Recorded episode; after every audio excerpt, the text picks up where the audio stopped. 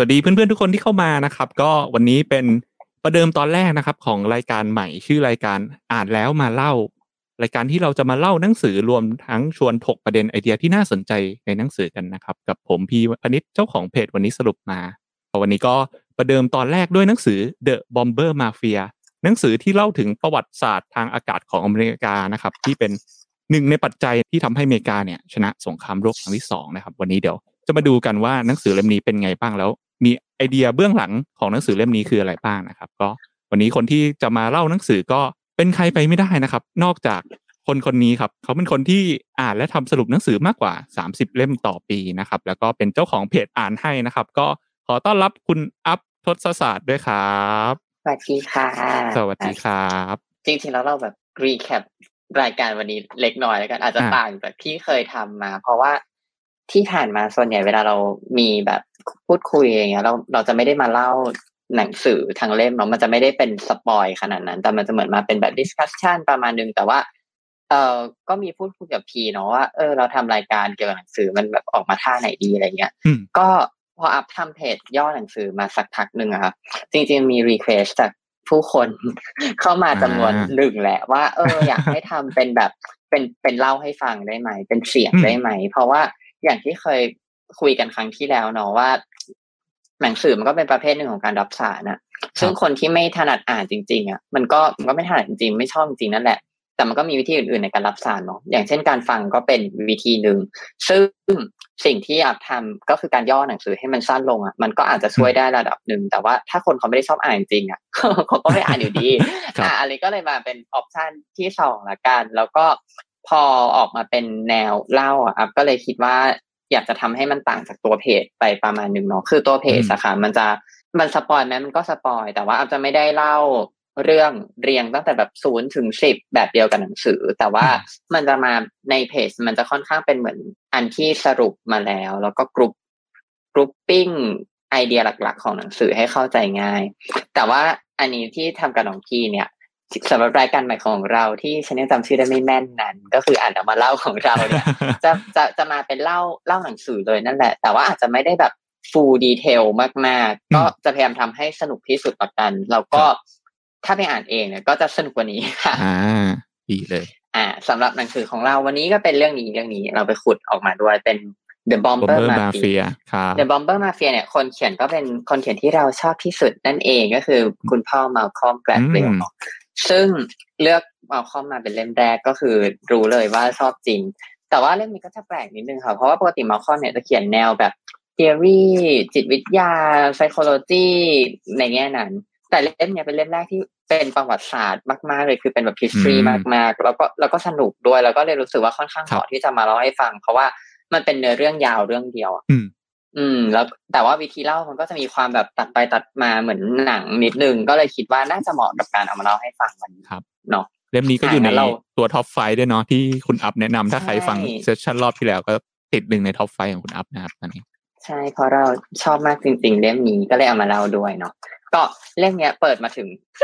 ช่วงแรกเลยเราก็ไปที่ปีหนึ่งเก้าสี่สี่กันก่อนเลย น้องพี่รู้ไหมคะว่าหนึ่งเก้าสี่สี่คือปีที่ เป็นช่วงที่โลกนี้กำลังเกิดอะไรขึ้นคะเกิดอะไรขึ้นครับอ่าหนึ่งเก้าสี่สี่คือสงครามโลกครั้งที่สองใกล้จะจบเนาะเพราะว่าสงครามโลกครั้งที่สองจบในปีหนึ่งเก้าสี่ห้าแถวๆนั้นครับอ่าอันนี้ก็คือปลายหนึ่งเก้าสี่สี่แล้ว โดยซิตติ้งที่เรื่องเปิดขึ้นมาเนี่ย อยู่ที่เกาะกลุ่มหมู่เกาะค่ะ ที่เขาเรียกว่ามาเรนาเบย์ก็คือเป็นเกาะที่เป็นกวมไซปันทีเนียน ถ้าถ้าฉันออกเสียงผิดก็คืออาจจะเป็นทีเนียน อ่าแต่ว่ากลุ่มเนี้ยมันจะอยู่แถวแถวแบบระหว่างอเมริกาคือเป็นตะวันตกของอเมริกา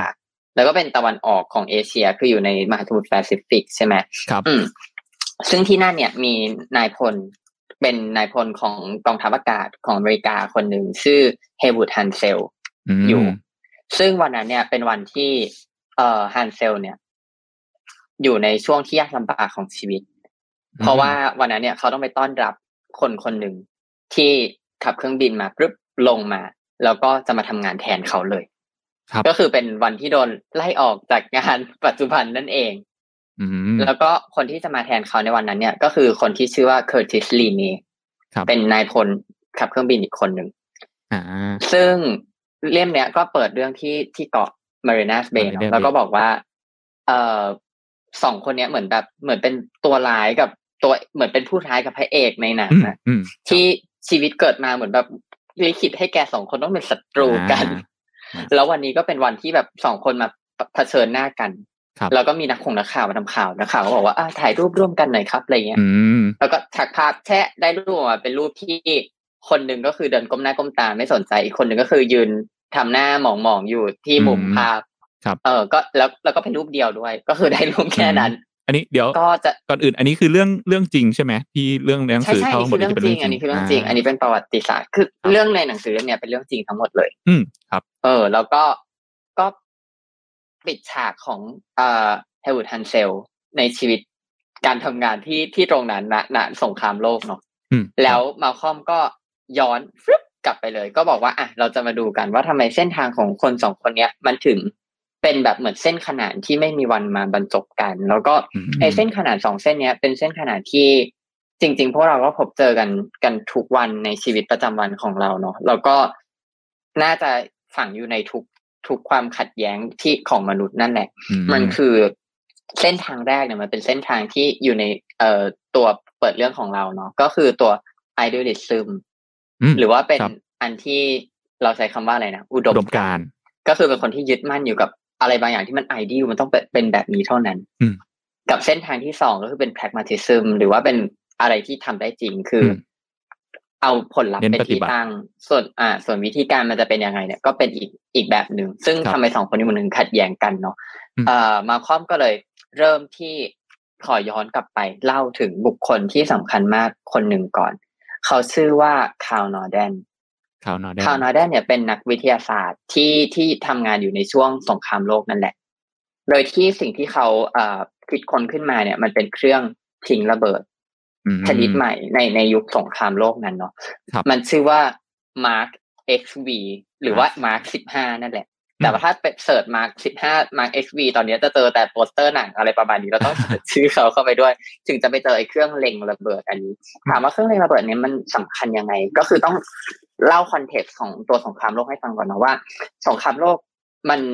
มาก่อนอะ เรารบกันด้วยกำลังพลที่เป็นมนุษย์ในภาคพื้นดินเป็นหลักส่วนเครื่องบินอะ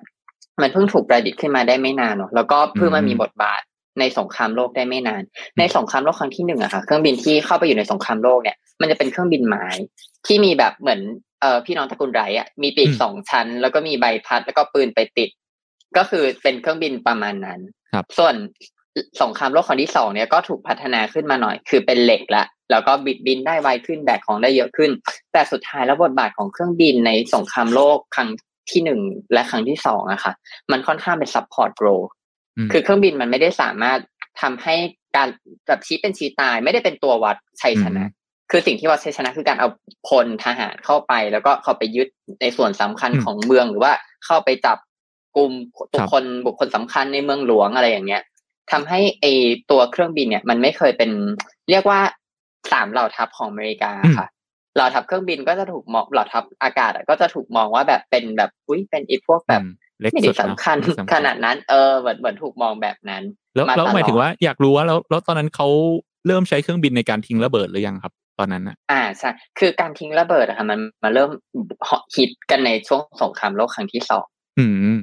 แต่ว่าการทิ้งระเบิดเนี่ย ในสมัยก่อนนะคะ เราไม่มี GPS เนาะแล้วเราก็ไม่มีเรดงเรดาร์เพราะฉะนั้นการทิ้งระเบิดให้โดนเป้าหมายอะมันเป็นเรื่องที่เป็นไปไม่ได้ เป็นไปไม่ได้เลยนะไม่ใช่เป็นไปได้ยาก เป็นไปไม่ได้ แต่ว่าสิ่งที่คาวนอร์แดนสร้างขึ้นมาค่ะ มันคือเครื่องที่เอาไว้เล็งได้อย่างแม่นยำอ่า มันก็เลยเป็นเหมือนเหมือนจุดเปลี่ยนของประวัติศาสตร์เนาะว่า วันนี้แหละ มันจะเป็นวันของกองทัพอากาศแล้วจ้าที่ฉันจะสามารถทิ้งระเบิดได้อย่างแม่นยำโดยที่เครื่องที่เขาคิดขึ้นมาเนี่ยค่ะ มันเหมือนแบบ ผ่านการต้องใส่ตัวแปรแบบเจ็ดสิบกว่าตัว ถึงจะแบบว่าเล็งได้อะไรเงี้ย ซึ่งการการทำงานของอีกเครื่องนั้นในสมัยนั้นน่ะ มันก็มีความแบบว่าซับซ้อนแล้วก็ยุ่งยากเนาะคือมันไม่ใช่ว่ากดเครื่องตึ๊ดๆแล้วคอมพิวเตอร์มันก็คำนวณให้เราเพราะมันยังไม่มีใช่ไหม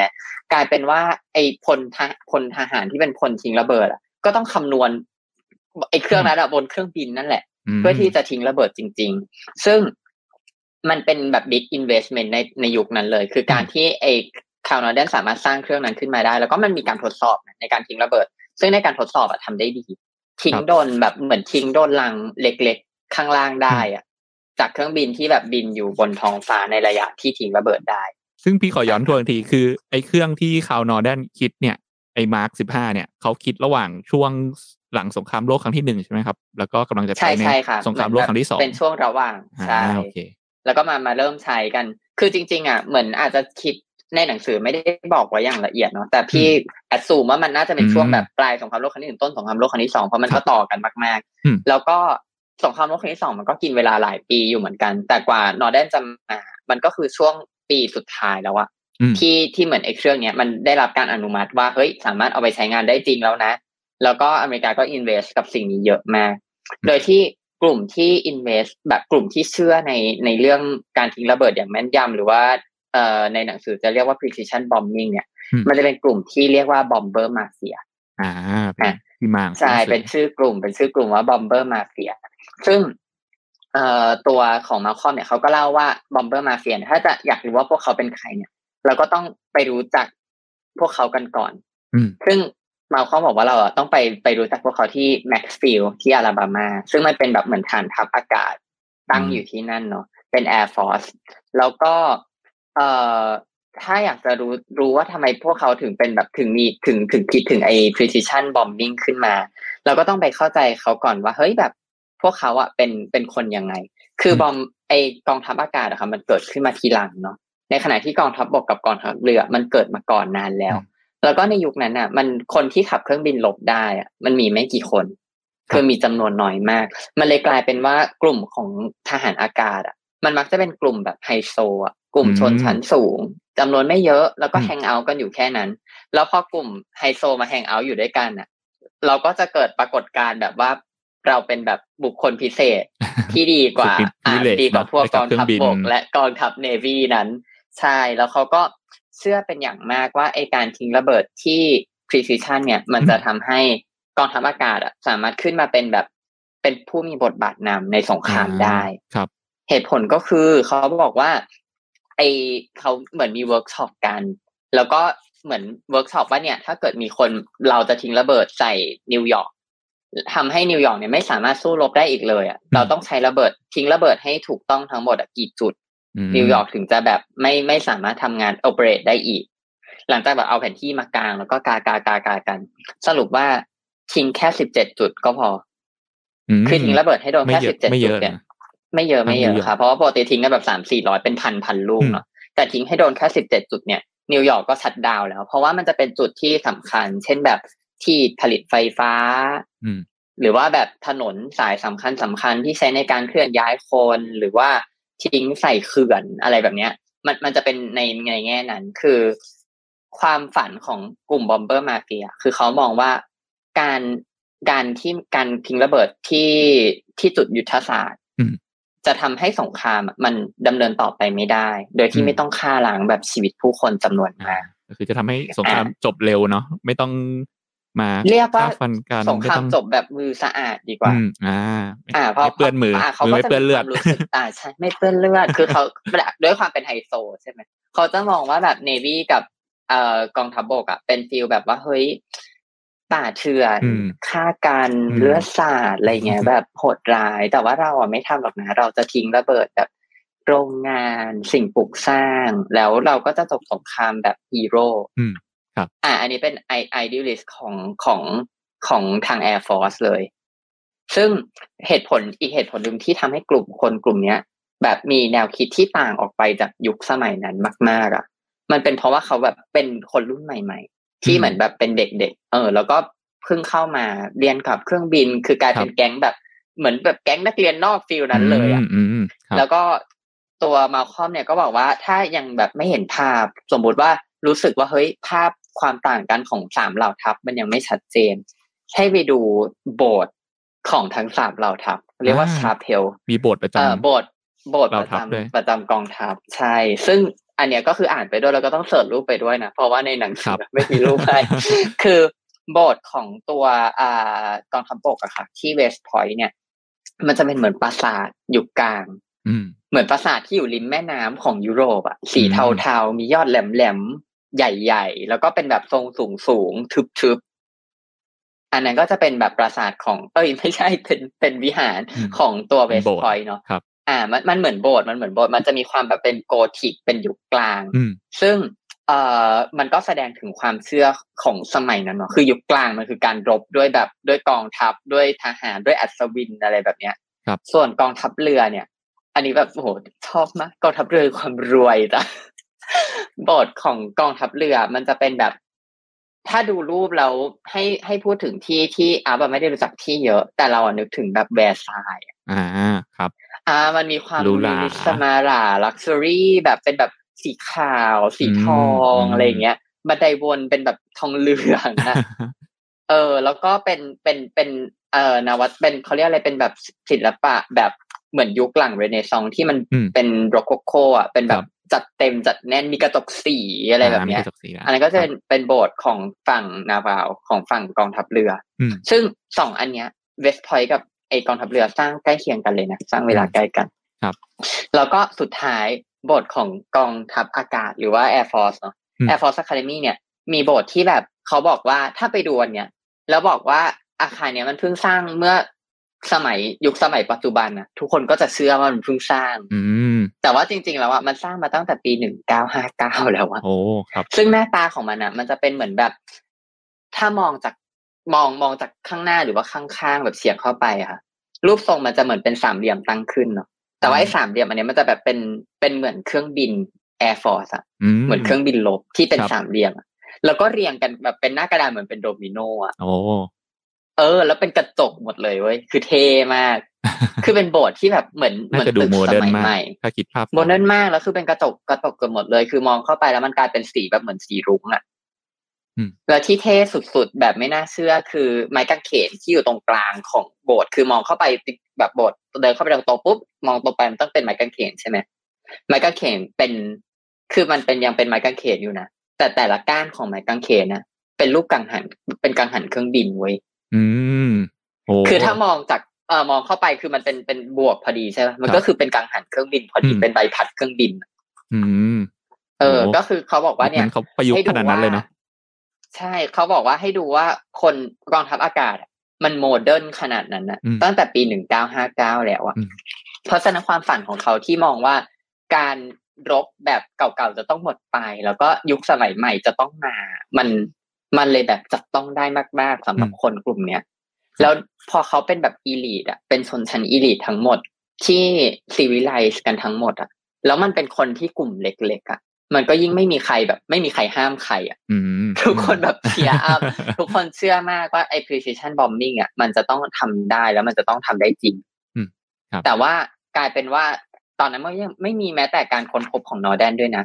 แต่ว่าการค้นพบของนอร์แดนอะ มันมันมามันมาพร้อมกับ การแบบเหมือนเป็นการตอกตอกฝาว่าแบบอืมเฮ้ยเวลาของกูมาถึงแล้วครับ อืม แล้วก็ อ่าแล้วมาคอมก็พอสตรงนี้ แล้วก็ข้ามไปเล่าว่า อ่าแล้วทฤษฎีมาแล้ว ปฏิบัติจริงอะ เป็นยังไง อืม อืม ซึ่งณตอนนั้นนะคะมันก็คือเป็นช่วงสงครามกำลังรบกันอยู่เลยเนาะซึ่งอเมริกาก็คือมาจอยท้ายๆใช่ไหมตอนนั้นน่ะ เป็นช่วงที่คู่หลักที่เขาตีกันนัวมากๆอะ คืออังกฤษ กับเยอรมนีอืมครับ อืม ซึ่งนายกเขาเรียกอะไรนะ ประธานาธิบดีปะหรือนายก นายกรัฐมนตรีนายกของอังกฤษของอังกฤษตอนนั้นคือ คือวินสตันเชอร์อ่าชิลวิสตันเชอร์ชิลครับ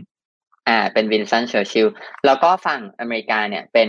แฟรงคลินดีรูสเวลเนาะอืมก็คือจะมีชื่อสองคนนี้โผล่เข้ามาเป็นตัวละครในช่วงนี้ด้วยอะอืมตัวจริง ๆ ตัวละครก็จะเยอะมากวันนี้ก็ได้ตัดทอนแล้วอะอืมในช่วงนั้นนะคะ วิธีการรบที่ฝั่งอังกฤษ กับเยอรมนีใช้กันอะสำหรับกองทัพอากาศของเขาอะก็คือการทิ้งระเบิดเหมือนที่พี่ถามมาว่า ยุคสมัยสงครามโลกเขามีทิ้งระเบิดเราไหมอืมแต่ว่าเขาไม่มีนอร์แดน บ้านเธอไม่มีนอร์แดนเหมือนบ้านฉันเพราะฉะนั้นการทิ้งระเบิดของฝั่งหนูนะอะพี่ลองเดาว่าเขาทิ้งระเบิดกันยังไงก็ทิ้งปูเลยสาดผมอ่า ปูรุมปุมปุมใช่ไหมครับทีนี้เวลาปูพรมทิ้งระเบิดอะ เคยเห็นในหนังไหมว่ามันจะต้องมาเป็นแบบตอนกลางคืน อืม เคยสังเกตไหมว่าเวลาทิ้งระเบิดปูพรมอะเขาต้องทิ้งกันแบบช่วงกลางคืนอันนี้อันนี้มีเหตุผลเลยอ่าครับทำไมต้องทิ้งกลางคืนด้วยใช่ เพราะว่าจริง ๆ แล้วอะเหมือนการทิ้งระเบิดแบบมันเครื่องบินทิ้งระเบิดอะค่ะมันเป็นเป้าที่โดนยิงง่ายมากอ่าครับเพราะว่าสมัยน่ะไอเทคโนโลยีต่อสู้คือปืนอะมันถูกพัฒนามาก่อนเครื่องบินเนาะอืมพอมีเครื่องบินปุ๊บปืนต่อสู้อากาศยานมันก็ถูกพัฒนาตามมาทันทีอืมแล้วกลายเป็นว่าถ้าเราบินไปตอนกลางวันอะ เราจะโดนยิงตกง่ายมากอืมมันก็เลยต้องบินไปตอนกลางคืนอืมแล้วการทิ้งระเบิดในช่วงกลางคืนอะ มันก็เป็นอีกเหตุผลหนึ่งที่ทำให้มันเล็งไม่ได้เพราะว่ามันมองไม่เห็น คือสมัยนั้นมันยังมันยังไม่มีกล้องอินฟราลงอินฟราเรดใดๆทั้งสิ้น คือเขาอะมันเขาก็เลยก็ไม่เห็นเป็นการเรา เราก็ไม่เห็นเขานะ ใช่ ไม่มีใครเห็นกันแต่กูกูบอมบึง กูไม่สนใจทางนั้นกูปูพรมศาสตร์เลยซึ่งไอ้วิธีการทิ้งระเบิดแบบนั้นน่ะ มันมีชื่อที่ชื่อที่เอาจริงๆก็ตลกดี คือมันชื่อ mor- moral bombing หรือว่าแบบการทิ้งระเบิดอย่างมีเมตตาอย่างมีมนุษยธรรมหมายถึงศาสตร์ไอ้ทิ้งระเบิดศาสตร์เนี่ยนะเขาเรียกว่า moral bombing ครับใช่อ่าก็คือแบบว่าเฮ้ยได้เหรอ อ่า แต่ว่าไอการทิ้งระเบิดแบบเนี้ย ก็เป็นสิ่งที่ฮอตฮิตในในในช่วงสงครามเนาะเพราะว่ามันทำอะไรมากไปกว่านี้ไม่ได้ แล้วอังกฤษกับเยอรมนีก็คือทิ้งแบบเนี้ยใส่กันตูมตามตูมตามตูมตาม แล้วก็วันนั้นเนี่ย เอ่อ เหมือนอเมริกาก็ต้องไปช่วยอังกฤษลบอืมแล้วอังกฤษก็บอกฝั่งอเมริกาว่าฮะพวกยูจะทำอะไรกันนะจะทิ้งระเบิดแบบ precision เหรอ จะบ้าเหรอทำทำไม ทิ้ง area bombing ไปปูพรมปูพรมต่อไป อย่าไปสนใจ เออซึ่งเอ่อตอนนั้นเนี่ยแฟรงคลินรูสเวลล์อะก็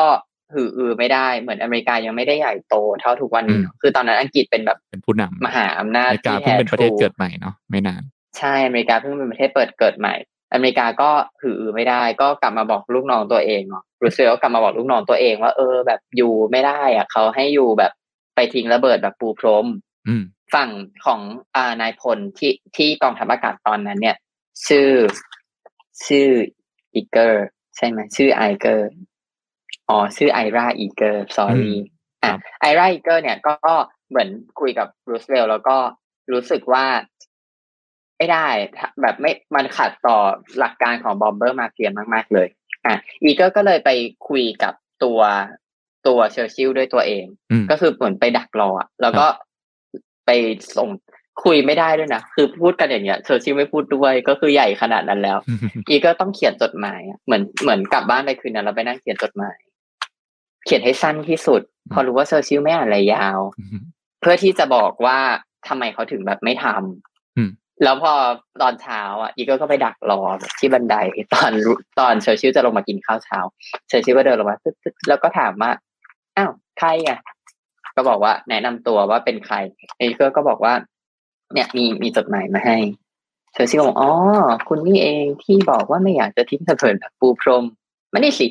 แล้วก็ไปนั่งกินข้าว แล้วก็เรียกให้ให้อีเกอร์มานั่ง แล้วก็อะอ่านจดหมายให้อีเกอร์ฟัง อ่านจดหมายตัวเองให้เขาฟังอ่านอ่านตรงนั้นเลย ซึ่งเนื้อความในจดหมายอะ convincing สำเร็จว่ะเพราะว่า อ่าไหนลองเดาเดาว่าเขา convince ยังไง เธอชื่อถึงยอม หมายถึงว่าเขาอาจจะบอกว่ามันประหยัดทรัพยากรกว่าไหม แล้วก็แบบเออช่วยลดการสูญเสียชีวิตทำให้สงครามจบเร็วขึ้นหรืออะไรอย่างนี้ แล้วก็ขายเทคโนโลชื่อก็ยีคือบอสนอ้าวครับคือสิ่งที่เอเกอร์เขียนไปอะคือเขียนว่าเอาแบบนี้สิ ก็ให้กองทัพอากาศของอังกฤษอะ ปูพรมแบบที่ยูเคยทำนั่นแหละตอนกลางคืน ปูพรมไปเลยครับ แต่ว่ากองทัพของอเมริกา เราจะช่วยทิ้งระเบิดตอนกลางวันอ่าโอเค ถ้าเป็นแบบเนี้ยเยอรมนีไม่ได้พักเลยนะ ดีกว่าไหมอืมอืมกระหนำไปเลยเอออะซึ่งซึ่งเซอร์ชิลก็บอกว่า อืม ไม่ได้เชื่อนะ ว่าอยู่อะแบบ your strategy อะจะ work แต่ก็ลองดูก็ได้ลองดูก็ได้ อืม เพราะว่าก็ไม่เสียหายนี่ อืมอืมก็ไม่ก็ดีเหมือนกันก็ทิ้งแม่งทั้งกลางวันกลางคืนไปเลยอืมอะในที่สุดก็เลยได้ลองได้ลองใช้ precision bombing เนาะที่เยอรมนี แต่ว่ามันก็มีเกร็ดเล็กน้อยอีกนิดนึงว่าเพื่อนสนิทของอีเกิลคือวันนั้นอีเกิลกลับมากลับมาที่ที่ที่ที่พักที่ที่อังกฤษเนาะแล้วก็มาเจอกับเพื่อนสนิทเขาที่เป็นเอ่อทหารอากาศที่ใหญ่ ๆ เป็นนายพลระดับอืมสูงของอังกฤษเหมือนกัน ซึ่งเพื่อนเขาอะก็สนิทกันมากเนาะแต่มีแนวคิดที่โคตรไม่เหมือนกันอืมคือฝั่งอังกฤษอะเขาจะเชื่อในในไอการปูพรมทิ้งระเบิดมากๆอืมซึ่งมันก็มีการทุ่มเถียงกันที่ตลกมากเกิดขึ้น เพราะว่าอีเกอร์ก็ถามเขาว่าเนี่ย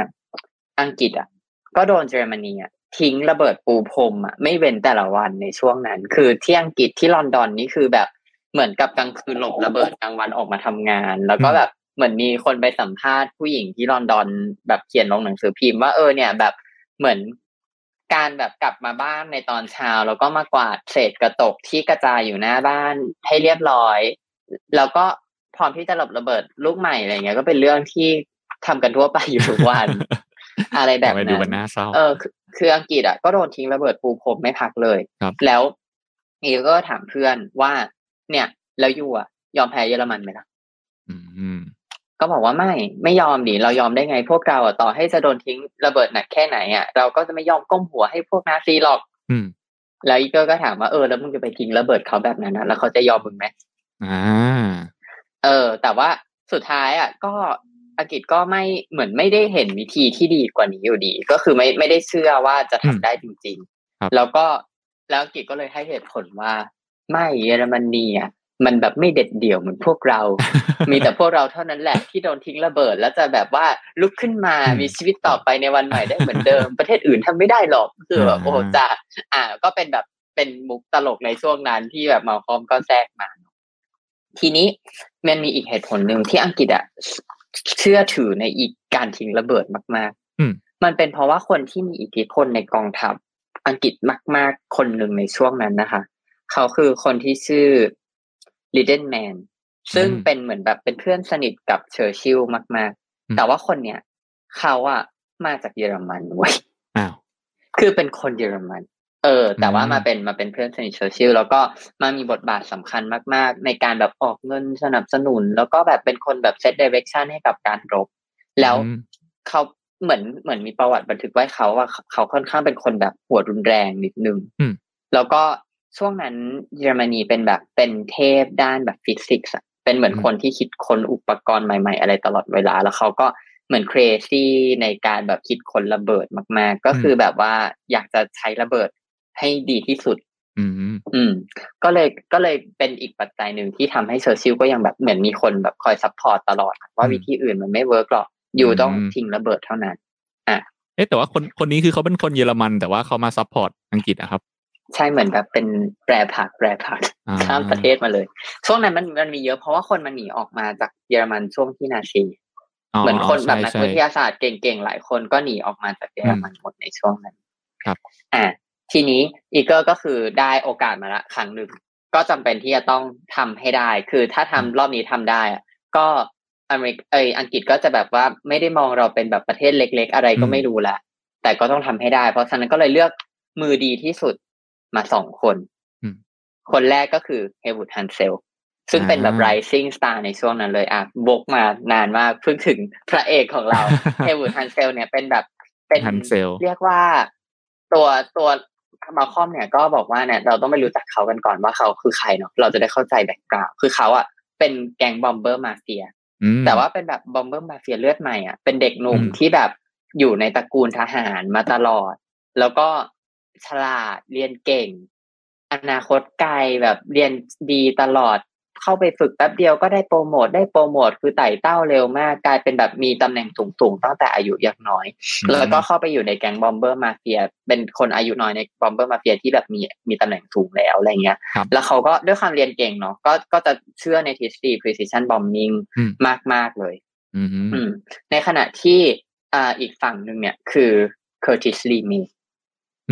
เมย์อืมเคอร์ติสลีเมย์ก็คือคนที่ไปยืน อยู่ตรงข้ามเฮย์วูดฮันเซลที่ที่เกาะมาเรียนา base วันนั้นน่ะวันที่วันที่ฮันเซลโดนไล่ออก แล้วก็บอกว่าเดี๋ยวจะให้ลีเมย์มาทำแทนอะอืมก็คือลีเมย์คนนี้อ่าซึ่งลีเมย์คนนี้เป็นใครลีเมย์คนนี้เกิดในครอบครัวที่ไม่ได้รวยเท่าไหร่ แล้วก็กว่าจะแบบขึ้นมาเป็นทหารระดับสูงได้อะก็คือต้องฝ่าฟันอุปสรรคมากมายก็คือแบบพุ่งชนทุกทางอืมไม่มี ทางที่โรยด้วยกลีบกุหลาบผ่าฝ่าฟันลวดหนามมาตลอด แล้วก็เขาไต่เต้าขึ้นมาได้ เพราะว่าเขาอะเป็นคนที่แบบฝีมือดีมากอืมอืมคือไม่มีใครขับเครื่องบินลบได้ดีเท่าเท่าลีเมย์อีกแล้วอืมในในกองทัพอเมริกันอะตอนนั้น โดยเขาอะอยู่ในแก๊งแบบเหมือนขับเครื่องบินแบบเขาเรียกว่าจำชื่อเอกแซกไม่ได้ แต่เป็นแบบเหมือนแนวแบบว่าภารกิจเสี่ยงตายอะอ่ามันเป็นกลุ่มเนี้ยถ้าอ่าอืมถ้าเป็นภารกิจผาดโผนเสี่ยงตายต้องใช้กลุ่มนี้ครับซึ่งตัวลีเมย์เนี่ยก็เป็นคนที่ดังมากๆในกลุ่มนั้น ก็เรียกได้ว่าเป็นแบบสองคนมาคู่กันเนาะก็คือคุณฮันเซลเป็นนักบินหนุ่มไฟแรงผู้มาใหม่ผู้ไต่เต้าแล้วก็อยู่ในใช่แก๊งของตัว Bomber Mafia เขาเขามีความเชื่อใช่มากๆว่า การ precision bombing เนี่ยหรือว่าการทิ้งระเบิดแบบอย่างแม่นยำเนี่ยมันสามารถทำได้แล้วก็เป็นสิ่งที่เขาเชื่อใช่ไหมครับ แล้วก็อีกคนก็คือคุณลีเมย์ก็คือเป็นนักขับเครื่องบินอีกคนที่มีความค่อนข้างเรียกว่าเรียกว่าเก๋าแล้วกันเนาะเก๋าเกมแบบขับเครื่องบินมาอย่างเชี่ยวชาญแล้วก็แบบทำภารกิจสำคัญต่างๆ มากมาย ก็จะเป็นตัวละครสองตัวของเราในที่นี้นะครับอ่าใช่ ซึ่งมัลคอมเนี่ยก็ได้เล่าถึงความแบบเก่งกาจของลีเมย์ให้เราฟังเพิ่มเติมว่าเอ่อตัว precision bombing เนี่ยมันเหมือนมีการถูก testing เนาะอืม ในในหลาย ๆ ที่ก่อนก่อนวันเนี้ยก่อนอีวันสำคัญแห่งอืมชาติวันนี้จะเกิดขึ้นแล้ว แต่ว่าสุดท้ายอะ มันเอาไปใช้จริงได้ยากมากเลย เพราะว่าเครื่องบินหลบตอนนั้นอะ มันไม่ได้บินตรงๆ มันเหมือนกูต้องบินหลบ หลบเครื่องบินฝั่งตรงข้ามที่บินมาไฟไฟติ้งแอร์เพลนที่มาแบบมายิงฉัน แล้วฉันก็จะต้องบินหลบอีป้อมปืนข้างล่างอีกอืมที่มันมายิงยิงยิงฉันก็ต้องหลบอีก มันก็เลยไม่ได้บินเป็นเส้นตรงแบบนั้น พอมันไม่ได้บินเป็นเส้นตรงอะ เหมือนอย่างที่บอกว่าไอ้เครื่องของนอร์แดนอะมันต้องคำนวณด้วยมือเนาะมันต้องใช้อืมเวลาประมาณหนึ่งในการคำนวณ ซึ่งเวลาที่เขาต้องการอะคือแค่เจ็ดนาทีเองนะโอ้แบบขอแค่เจ็ดนาทีในการคำนวณ เพื่อที่จะทิ้งระเบิดให้ให้ตรงเป้าหมายอืมแต่ว่าอีเจ็ดนาทีนั้นน่ะ คนขับเครื่องบินบอกกูให้ไม่ได้จริงๆกูต้องหลบกระสุนเออ ไม่แต่ว่ามันมันก็เลยมันต้องขึ้นกไปลายเป็นคำนวณบนเครื่องบินถูกไหมครับ มันไม่สามารถใช่คำนวณก่อนไปใช่เพราะได้มันก็คือขึ้นไปข้างบนแล้วก็คำนวณ เพราะว่ามันต้องคำนวณแรงลมคำนวณอ่าก็คือวัดค่าตอนนั้นเลยอะใช่คำนวณทุกอย่างคำนวณแบบเอาจริง ๆอะอืมเราอ่านไปแล้วเราก็รู้สึกทึ่งมากๆว่าทำได้ไงเชี่ยเออเพราะว่าขึ้นไปบนนั้นมันน่าจะปวดหัวปวดอะไรด้วยนะถ้าเคยขึ้นเครื่องบินเล็กๆอะมีแรงแบบเออนู่นนี่แบบนั่นอ๋อเอาจริง ๆ นี่แบบ คนมนุษย์สมัยนั้นแม่งแบบสุดยอดมากอืมอืมๆมากๆจริง ๆ เออ แต่ว่าก็ไม่ได้อะ มันทิ้งไม่โดนมันมันทำยังไงก็ทำไม่ได้มันขอเจ็ดนาทีมันให้กันไม่ได้ แต่ว่าคนที่ทำให้เจ็ดนาทีนั้นเกิดขึ้นได้อะคือคือรีเมย์หมายถึงว่าเขาสามารถขับเครื่องบินได้ใช่ไหมโนเขาคิดวิธีทำให้สามารถบินเป็นเส้นตรงเจ็ดนาทีได้เลยก็คือเขาอะไปคิดวิธีบินที่เรียกว่า เอ่อหาก่อนนะ combat box formation อ่าคือเขาเอาปุ่มบินประมาณพี่จำจำนวน exact อืมไม่ได้อืมเคยเสิร์ช Google อยู่ตอนอ่านในหนังสือก็ไม่บอกด้วยนะว่ากี่กี่ลำเมื่อกี้ทวนอยู่ แต่เหมือนน่าจะหลายลำยี่สิบกว่าลำอะไรอย่างเงี้ยค่ะ ซึ่งครับมันมันจะมาตัดเป็นเป็นสี่ก้อนก็คือมีข้างหน้าอืมข้างหลังอืมข้างซ้ายข้างขวา คือบินเป็นเลขอืมบวก แต่ในอีเลขบวกเนี่ย ถ้ามองด้านข้าง มันก็จะมีสี่ชั้นด้วยหมายถึงคืมีอบนคือล่าเป็งนด้วยใช่ไหมใช่มีบนกลางล่างอ่าอีก อ่า ซึ่ง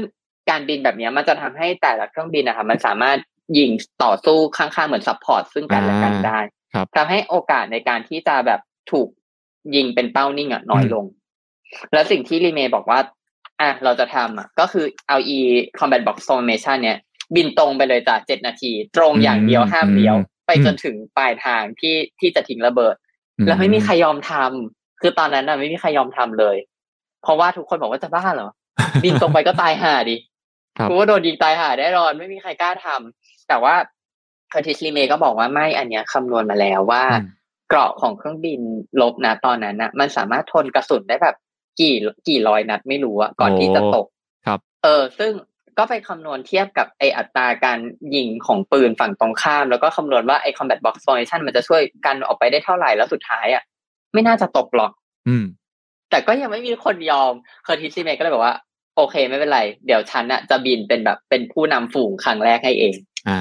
โอเค เออ ก็เป็นคนจริงแห่งชาติแล้วลีเมย์ก็ไปแล้วก็ทำได้เว้ยโอ้โหกลายเป็นว่า theory ที่ฝั่ง Bomber Mafia แม่งแบบฝันกันมาตลอดอะอืมสุดท้ายมันก็ต้องมาเป็นจริงได้ด้วยมือของเคอร์ติสลีเมย์ซึ่งก็คือคนที่แบบ make it happen แต่ว่าจริงๆเคอร์ติสลีเมย์เขาไม่ได้เชื่อในตัว precision bombing นะตอนแรกถูกไหมครับ ใช่เขาอ่าเอาจริง ๆ ต้องบอกว่าเขาเขายังไม่ได้อยู่ในเลเวลบนขนาดนั้น อืม อ่าไม่ได้มีเขาสิเป็ทนธิ์ตัดสินใจอะไรงั้น ใช่ปะเขาไม่ได้มีสิทธิ์ตัดสินใจแต่ว่าเป็นทหารขที่มืออยู่เก่งมือดี อยู่ในจุดที่ต้องแบบ คือไม่ได้ล่างขนาดนั้นนะคือเป็นแบบเลเวลเหมือนแบบเหมือนมิดมิดเลเวล Mid แม high เนจ mid อะไรประมาณ high เนี้ยอ่า เป็นมิดแต่ยังไฮไม่ได้ make แต่ว่า decision เพื่อที่จะไต่เต้าขึ้นไปกูต้องอืม get the thing done อะกูต้อง get the thing done ก็คือต้องแบบ สั่งอะไรมาก็ต้องทำให้ได้อืมสั่งอะไรมาก็ต้องทำให้ได้ ซึ่งรีเมย์เป็นคนที่สั่งอะไรมาทำได้ทุกอย่าง เป็นยอดมนุษย์อุลตร้าแมน อะ เพราะฉะนั้นก็เลยต้องเอารีเมย์อะมาทำภารกิจที่เยอรมนีให้ อืมแล้วถามว่าเอาฮันเซลมาทำไมอ่าฮันเซลเอามาแล้วฮัเป็นนเซลอยู่ตรงไหนกุญซือฮันเซลรับบทของเบ้งจะฮันเซลก็คืออามาดูแผนที่เยอรมันอืมแล้วก็ดูว่าจะทิ้งระเบิดตรงไหนบ้างเพื่อที่จะทำให้ครับ ชนะได้โดยที่ไม่ต้องเสียเลือดเนื้อใช่พี่คิดตามมันเหมือนฮันเซลเขาเป็นคนที่อยู่ในแก๊ง Bomber Mafia ใช่ไหมแล้วพอมันอ่าใช่ใช่พอมันใช่คิดใช่อ่าทฤษฎีนี้ขึ้นมาอย่างเงี้ยเขาก็เลยแบบ โอเค แบบแล้วก็เป็นคนหนุ่มไฟแรงด้วยเนาะก็เลยได้รับมอบหมายมาให้แบบมาคุมโปรเจกต์นี้ ซึ่งตัวเองก็แบบเชื่อว่าเอ้ยไอการ precision bombing เนี่ยหรือว่าการทิ้งระเบิดอย่างแม่นยำเนี่ยที่คิดเครื่องมาใหม่เนาะตัวมาร์คสิบห้าโดยคุณคาร์ลนอร์เดนอะไรเนี่ย มันจะสามารถทำได้แน่นอนอะไรเงี้ยแต่ว่าสุดท้ายแล้วเขาก็ต้อง เรียกให้คุณลีเมย์เนี่ยซึ่งเป็นมือเก๋าที่สุดของกองทัพเนาะเป็นคนทำภารกิจนี้ แล้วก็คุณลีเมย์เนี่ยก็จะเป็นคนคิดไอ combat box เออ formation combat box form formation เนาะเพื่อให้เครื่องบินมันสามารถบินได้นิ่งๆเจ็ดนาที เพื่อให้คนบนเครื่องบินเนี่ยสามารถคำนวณการทิ้งระเบิดได้แม่นยำอืมใช่ ก็ฮันเซลก็มามาถึงก็ติ๊กติ๊กติ๊กติ๊กติ๊กติ๊กแผนที่แล้วก็เลือกมาแล้วสุดท้ายเลือกได้ที่หนึ่งคือยังยังไม่เล่นใหญ่ขอเล่นที่เดียวก่อนอืม ก็คือมันจะเป็นอยู่ในแคว้นแบบบาวาเรีย ก็คือแบบเหมือนขวาล่างของเยอรมนีเนาะอ่าครับจะเป็นเอ่อแอเรียที่เขาผลิตเครื่องบินกัน อืมแต่ว่าที่ที่เขาจะไปทิ้งระเบิดอะ ไม่ใช่โรงผลิตเครื่องบิน แต่ว่าเป็นโรงงานที่ผลิตลูกปืน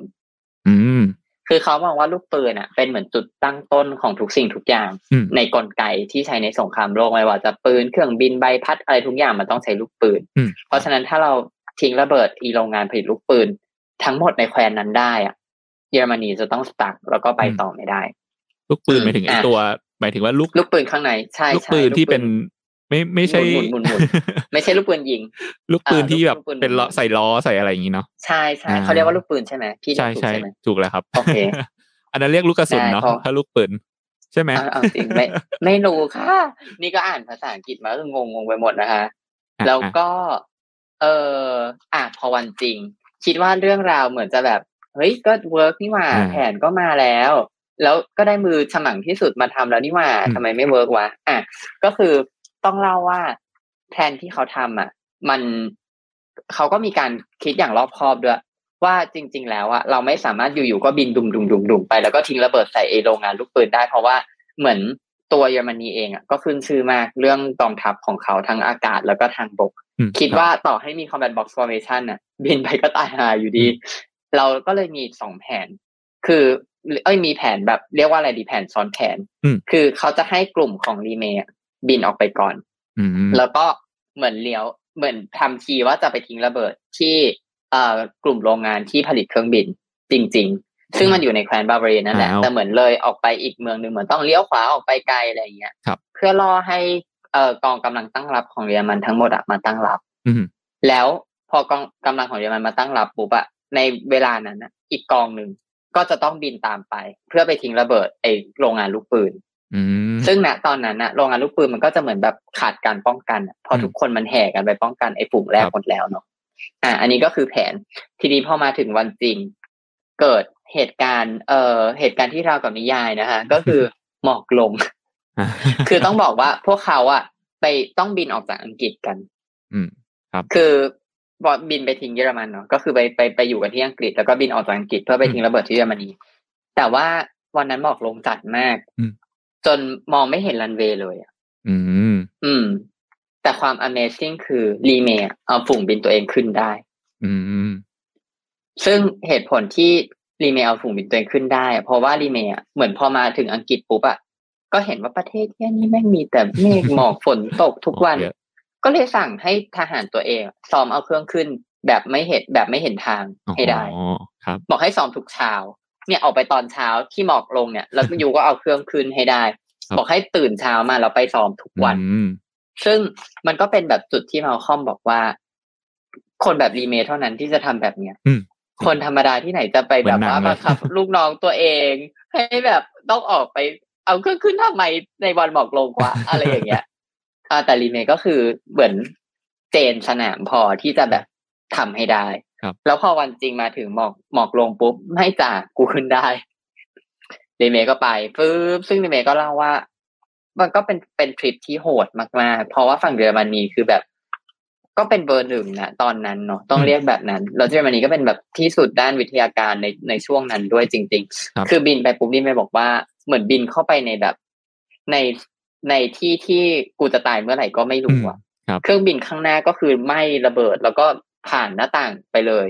อีกเครื่องข้างๆก็มีคนดีดตัวออกมาแบบสละเรืออะไรอย่างเงี้ยหมายถึงคุณรีแต่เมก็ย์เขาเขาเขาเป็นเครื่องอยู่ตรงกลางใช่ไหม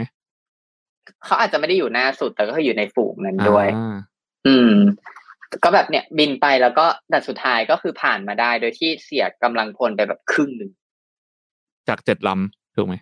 ไม่ไม่ไม่ประมาณแบบฟุกจำจำ exact ไม่ได้อะอ่าแต่แต่ว่าหลายหลายสิบลครับ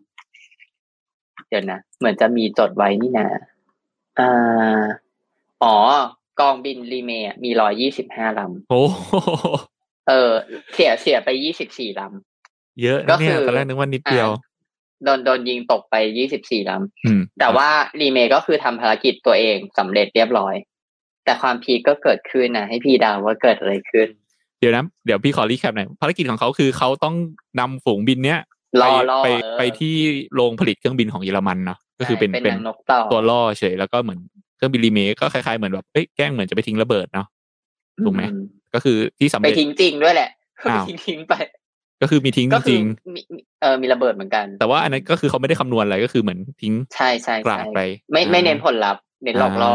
อาเน้นทิ้งทิ้งไปอืมแต่ก็ก็คือสำเร็จไปถึงแล้ว แต่ว่ามันก็จะมีอืมเหตุการณ์ที่เกิดขึ้น นั่นก็คืออ่าคืออะไรเดาซิไม่รู้เลยเดาเดาไม่รู้จะเดาอย่างไงก็อีฝูงบินที่สองที่อืมควรจะต้องขึ้นต่อจากรีเมคอะบินไม่ขึ้นได้ไม่ได้จ้ะอ่าคใช่รับ ก็ไม่มียอดมนุษย์คนเดียวในกองทัพอากาศอืนะมตอนนั้น ทุกคนก็ได้เอาจริงๆไม่มีใครห้ามมันหน่อยหรอ อันนี้ก็คือไม่ค่อยเข้าใจว่ามึงไม่ห้ามมันหน่อยหรอให้มันบินขึ้นไปคนเดียว หรือตอนนั้นอาจจะไม่ห้ามอาจจะรู้สึกว่า บ้าใครจะไปขึ้นได้เอาเสือขึ้นได้ ขึ้นไปแล้วทำไงวะแล้วอีฝูงบินที่สองอะจริง ๆ ต้องมาหลังจากฝูงบินแรกอะ ไปแค่ประมาณแบบสิบนาทีอืมแต่ว่าสุดท้ายอะกว่าจะขึ้นได้อะ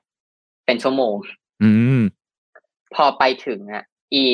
ฝ่ายตั้งรับของเยอรมนีมันก็กลับฐานไปเติมกระสุนมาเรียบร้อยหมดแล้วจ้ะอืมอืมมเออ แล้วก็เลยกลายเป็นว่าฝูงบินที่สองอีกร้อยยี่สิบห้าลำอะพอไปถึงอะ ก็คือโดนสอยไปห้าสิบลำก็คือที่รอบตอนแรกไม่มีประโยชน์แล้ว ที่รอบไปไม่มีประโยชน์เรียบร้อยเขาไปใช่เติมกระสุนกลับมาเรียบร้อยป้องกันต่อแล้ว ใช่ แล้วก็เลยกลายเป็นว่าเป็นความเรียกว่าอะไรเพียงพล้ำของอเมริกาอย่างใหญ่หลวงเนาะสงครามนั้น แล้วก็ เหมือนเป็นรอยแตกร้าวของสองคนเนี้ยที่ที่จะไม่มาประสานกันอีกแล้วอะอ่าเพราะว่าพอจบสงครามพอจบปฏิบัติการครั้งนั้นน่ะอืมสิ่งที่รีเมย์ต้องทำอะคือเขาต้องกลับมาเขียนจดหมาย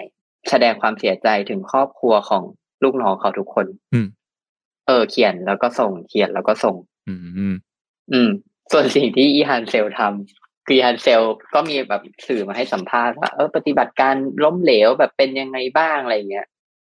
คือฮันเซลก็เหมือนเหมือนเหมือนก็ยอมรับผิดว่า เออพวกเรายังผิดพลาดนู่นนั่นนี่แต่เขาเชื่อว่าเราอะมาในทิศมาเรากำลังทำสิ่งที่อยู่บน on track อะอยู่บนทางที่ถูกต้องแล้ว แต่แค่เราต้องฝึกบิฝึกเพิ่มเติมสำหรับสภาพอากาศที่ไม่คุ้นเคยอืมเออแต่ว่ารีเมคก็คือโกรธมากแบบเหมือน เพราะมึงทำให้ลูกน้องกูไปตาย เอ้แล้วแล้วฮันเซลเขาเป็นคนขับด้วยหรือเปล่าครับ หรือว่าเขาแค่แค่เป็นไม่คนคุไม่มฮันเซลอ่าฮันเซลไม่ได้บินไปด้วย คือเอาจริงๆในหนังสือไม่ได้บอกไว้ว่าฮันเซลบินไปหรือเปล่า ก็เลยเดาว่าไม่ได้บินโอเค แต่ว่าเขาอาจจะแบบอืมมีส่วนในการรับผิดชอบนะว่าแบบเอ้ยบอกลงก็แต่แต่เขาเป็นเป็นเป็นเป็น head of strategy เหมือนเป็นคนเอาจริงๆเหมือนยศโดยตอนนั้นเขาใหญ่กว่ารีเมคครับ คือปล่อยลำปล่อยกองแรกไปแล้วกองสองมาปล่อยช้าทำให้แบบเอ่อคนเสียชีวิตมากมายเลยอะไรอย่างนี้ ใช่ แล้วแล้วอะกองแล้วเสร็จกองแล้วสองมันได้ทิ้งระเบิดไหมสสุดท้ายแล้วอะทิ้งไปก็ไม่โดนแล้วจ้าตอนนั้นนะมก็คือตุยเย่อืมอืมอืมครับอะภารกิจนี้ก็ล้มเหลวเนาะไม่สามารถทำได้ตามที่ใช่ตามที่ไม่สามารถทำคิว้ได้ แล้วมาคอมอะ ก็เล่าข้ามฟึบกลับมาเลย คือเล่าเล่าข้ามไปเลยว่า หลังจากการแตกหักครั้งนั้นน่ะ ก็จบลงด้วยภาพสงครามโลกเนาะที่มึงก็ยังทิ้งระเบิดกันต่อไปแบบเดิมนั่นแหละ แล้วอีเมริกาก็คือไม่มีสิทธิ์มีเสียงอะไร ซึ่งอ่าจริงๆอเมริกาเหมือนไม่ได้มีบทบาทในการรบฝั่งยุโรปมากขนาดนั้น คือเขามามีบทบาทมาก เอาจริง ๆ เขามามีบทบาทที่ atomic bomb นั่นแหละ อ่าครับอืมที่ทำนิวเคลียร์แต่ว่าระเบิดใช่แต่ก่อนหน้านั้นน่ะ มันก็มีอีก part หนึ่งคือหลังจากที่ฟาดกันที่ยุโรปแล้วอะสองทั้งสองคนเนี้ยก็ถูกเรียกตัวกลับมา เพราะว่ามันมีอีกเขาเรียกว่าอะไรยุทธการมันคือสถานที่รบอีกที่หนึ่งอะที่เหมือนเปิดใหม่ขึ้นมาอืมหรือว่าอันนั้น พี่จำซีเควนซ์ไม่ได้ แต่ฉันเชื่อว่าในผู้ฟังของเรามีคนจำได้ คือคล้ายๆ กับเยอรมนีแพ้ก่อน แล้วญี่ปุ่นยังไม่ยอมยังอยู่อะไรประมาณนี้ปะอืมน่าจะเป็นอย่างนั้นไอสนามรบที่สองอะ มันก็เลยย้ายมาเป็นที่ที่ญี่ปุ่นอ่าครับ อืม ก็คือต้องทำไงก็ได้ให้ญี่ปุ่นอะ มันยอมแพ้ เพราะมันเป็นคนสุดท้ายแล้วในฝ่ายนี้ที่ยังยืนหยัดอยู่อืมโดยที่วิธีการในการที่จะไปทิ้งระเบิดญี่ปุ่นอะ มันมันมีมีไม่กี่วิธี เพราะมันไกลมากๆเนาะ ครับซึ่งวิธีที่คิดกันมาแล้วว่าน่าจะ work ที่สุดอะก็คือต้องไปยึดเอมารีนา base มาเกียให้ได้ ก็คือมันจะอยู่เป็นเกาะที่อยู่กลางแปซิฟิกเนาะก็คือใกล้ญี่ปุ่นที่สุดเท่าที่จะใกล้ได้แล้วเขาบอกว่าประมาณพันห้าร้อยไมล์จากญี่ปุ่นอืมครับแล้วก็ยึดให้ได้แล้วก็ไปทิ้งระเบิดจากตรงนั้น ซึ่งอืมกว่าจะยึดได้อเมริกาก็คือฟาดฟันกับญี่ปุ่นหนักหน่วงมากแบบคนตายมากมายก่ายกองเขาบอกว่าวันที่แบบยกคนขึ้นบกได้สำเร็จอะคือบนหาดมีแต่ศพและเลือดเกลื่อนทั้งหาดอะไรแบบนี้ อืม ก็เป็นสงครามก็เป็นแบบนั้นจริง ๆ คือพอพอเล่า context แบบนี้เยอะๆอะมันก็ยิ่งไปเน้นย้ำความฝันของฝั่ง Bomber Mafia ว่า กูกูจะไม่ทำแบบนี้ไง อืม เอออะสุดท้ายก็ไปยึดได้ แล้วก็ไปทำภารกิจกัน แต่ความ peak คืออะไรความ peak คือ มันยากมันเป็นภารกิจที่เกินเหนือมนุษย์มาก เพราะว่าระยะทางอะมันไกลมากอืมพอมันไกลมากๆแล้วต้องแบกน้ำมันทั้งขาไปและขากลับ มันก็ เครื่องบินมันก็หนักมากอืมการที่จะบินขึ้นไปได้อะค่ะ มันต้องใช้ลมลมลมส่งอะเขาเรียกว่าอะไรนะลมหนุนปะเออภาษาอังกฤษมันเป็นคำว่าเทลวินอืมคือเหมือนต้องมีลมพัดช่วยให้เครื่องบินขึ้นได้ด้วย ถ้าเกิดไม่มีอีลมเนี่ย มันจะขึ้นไม่ได้อืมเออ ซึ่งคุณพี่ฮันเซล เนี่ยก็ได้รับโอกาสในการแก้ตัวด้วยการมา แก้แก้ตัวที่เอ่อภารกิจนี้ ก็คือไปทิ้งระเบิดที่ญี่ปุ่นให้ได้อืมแล้วด้วยความเป็นฮันเซลเนาะ กล้องเกล้งก็คือพร้อมเบอร์เวลาแบบจะทำภารกิจอะ ก็จะมีแบบนักข่งนักข่าวมารอถ่ายทำมีการถ่ายทอดสดอะไรเงี้ยแล้ววันดีเดย์ที่เขาปักกันไว้ก็มาถึงก็คือ อะเราจะทิ้งระเบิด วันนี้แหละจ้ะอืมคแต่รับความผีก็คือ อยู่ๆอีลมส่งอะ มันก็หยุดอืมมันก็ไม่มีอืมเอออยู่ก็หยุดเลย คือมันพัดมาแบบสามสี่อาทิตย์ติดกันแล้วมันก็หยุดอืมแล้วก็เอาขึ้นไม่ได้ อะ หยุดไม่พอสักพักหนึ่งมันผัดกลับอีกด้านหนึ่งอ่าฮะอะกลายเป็นลมต้านหนักกว่าเดิม แล้วไอ้รันเวย์ที่เกาะตรงนั้นอะคือมันเป็นเกาะที่แบบเป็นคือเป็นเป็นแบบเขาเรียกว่าอะไรอะ เออเป็นเขาเรียกว่าโรงสนามเปล่าวะคือมันไม่ได้ proper เลยอะอืมคคือเหมือนคนที่อยู่ที่นั่นต้องไปอยู่ในบ้านสังกะสีอะไรแบบนั้นอะอ่าต้องอยู่อยู่กันแบบตามมีอืมตามเกิดเวอร์เวอร์คือไม่ได้มีเหมือนสร้างชั่วๆไม่ได้มีชั่วคราว proper สร้างใช่แบบไม่มี proper แค่พอได้ accommodation อันนี้คือบนใช่เกาะแล้วรันมารีนาเบย์เนาะแล้วก็ที่ใช่ที่ใช่จะบินไปทิ้งระเบิดที่ญี่ปุ่น ใช่ และอีรันเวย์อะก็คือขาดครึ่งด้วยนะอืมไม่ได้ขาดครึ่งเรียกว่าอะไรทำแค่แบบทำแค่อย่างเนี้ยทำแค่ทางเนี้ยคือถ้าลมอืมเปลี่ยนทางอะไม่สามารถออกได้อ่าหรือไม่สามารถม้วนมีทางเดียวเครื่องบินกลับมาได้อะไรเงี้ยแล้วเครื่องบินมันก็เรียงกันหมดอยู่แล้วอืมฮันเซลก็คือหัวเสียมาก แล้วก็นักข่าวแม่งมาทำข่าวแล้วด้วยไงอืมก็คือเป็นความขายหน้ารอบที่สองของกูอีกแล้วยังไม่พอพีคกว่านั้นอีกคือแม่งเป็นพายุ คือไม่ไม่ได้จบแค่ตรงนั้น แต่ว่าหลังจากนั้นมันเหมือนมีแบบพายุใหญ่เข้าแบบสองสามสี่วันติดกัน แล้วกลายเป็นว่า เอ่อเครื่องบินที่จอดทิ้งไว้ตรงรันเวย์อะซึ่งมีน้ำมันและระเบิดอยู่เต็มเครื่องอะอืมก็คือแบบเหมือนโดนพายุพัด จนแบบอืมจนเหมือนไม่ได้อยู่นิ่งๆอะแล้วก็กลายเป็นว่า พอพายุสงบลงไปแล้วอะ ก็ยังไม่กล้าขับ เหมือนไม่มีใครกล้าไปขับไปขับอะเพราะกลัวว่ามันจะมีลีกเกจอะเหมือนแบบอืมกลัวจะมีผิดผิดพลาดอะไรหรือเปล่ากลัวอะไรจะรั่วหรือเปล่าอะไรเงี้ยก็ต้องมานั่งตรวจสอบกันอีก ก็เลยกลายเป็นว่าไอ้เวลานั้นนะมันก็แบบถูกถ่วงให้ล่วงเลยออกไปอีก เออ แล้วก็ฮันเซลก็คือเหมือนแบบเก็บความเจ็บช้ำน้ำใจเอาไว้ แล้วในช่วงเวลาเดียวกัน อะ คุณรีเมย์ของเราเขาไปไหน คุณรีเมย์เขาก็ได้รับภารกิจเดียวกัน ก็คือต้องไปทิ้งระเบิดที่ญี่ปุ่นเหมือนกันอืมแต่ด้วยความเป็นรีเมย์เนาะก็คือเจอเล่นโหมด hard อะเหมือนเล่นเกมแล้วจะโหมด insane ตลอดเวลารีเมย์ต้องบินอีก route หนึ่งซึ่ง route ที่รีเมย์บินอะคือ บิเขาต้องไปเริ่มบินที่อินเดีย อ่าไกลกว่าเริ่มจากโกกาตาอินเดีย โกกาตาแล้วให้บินไปที่ญี่ปุ่นอะอืมซึ่งอีการบินรูทนั้นน่ะ คือไกลมากก็เลยอืมต้องมีแวะเติมน้ำมัน โดยที่โอ้ที่แวะเติมน้ำมันอะ คือเป็นเหมือนแบบชายแดนหลืบๆของเฉิงตูที่จีน แล้วก็ต้องแบบแอบเติมด้วยนะเพราะเฉิงตูแม่งคือจีนไงอืมอะไรแบบนั้นคือมีความยากลำบาก แต่ว่าที่ยากลำบาก ที่สุดของรูทนั้นอะคือมันต้องบินข้ามเขาหิมาลัยเว้ยโอ้ครับ ซึ่งด้วยเทคนิคในตอนนั้นนะคือนรกมากคือด้วยเครื่องบินปัจจุบันอะมันมันทำไม่ได้ เพราะความกดอากาศข้างบนอะมันต่ำมากอืๆมแล้วมันก็แบบลมแรงมากหลาย ๆ สิ่งหลาย ๆ อย่าง คือเขาบอกว่ารูทนั้นน่ะรูทการบินนั้นมันถูกเรียกว่าแบบอลูมิเนียมรูทอะอืม เพราะว่าถ้ามองไปข้างล่าง มันจะมีแต่ซากเครื่องบินที่โดนพัดกระจายอืมเรียงอยู่เป็นซากอยู่ข้างล่างเป็นสีเงินแววอืมวาวคุณรีเมย์ของเราก็ไปเล่นโหมดหาตรงนั้น ซึ่งก็ไม่สำเร็จเช่นกันอ้าวคือรีเมย์ peak peak กว่า peak กว่า เอ่อ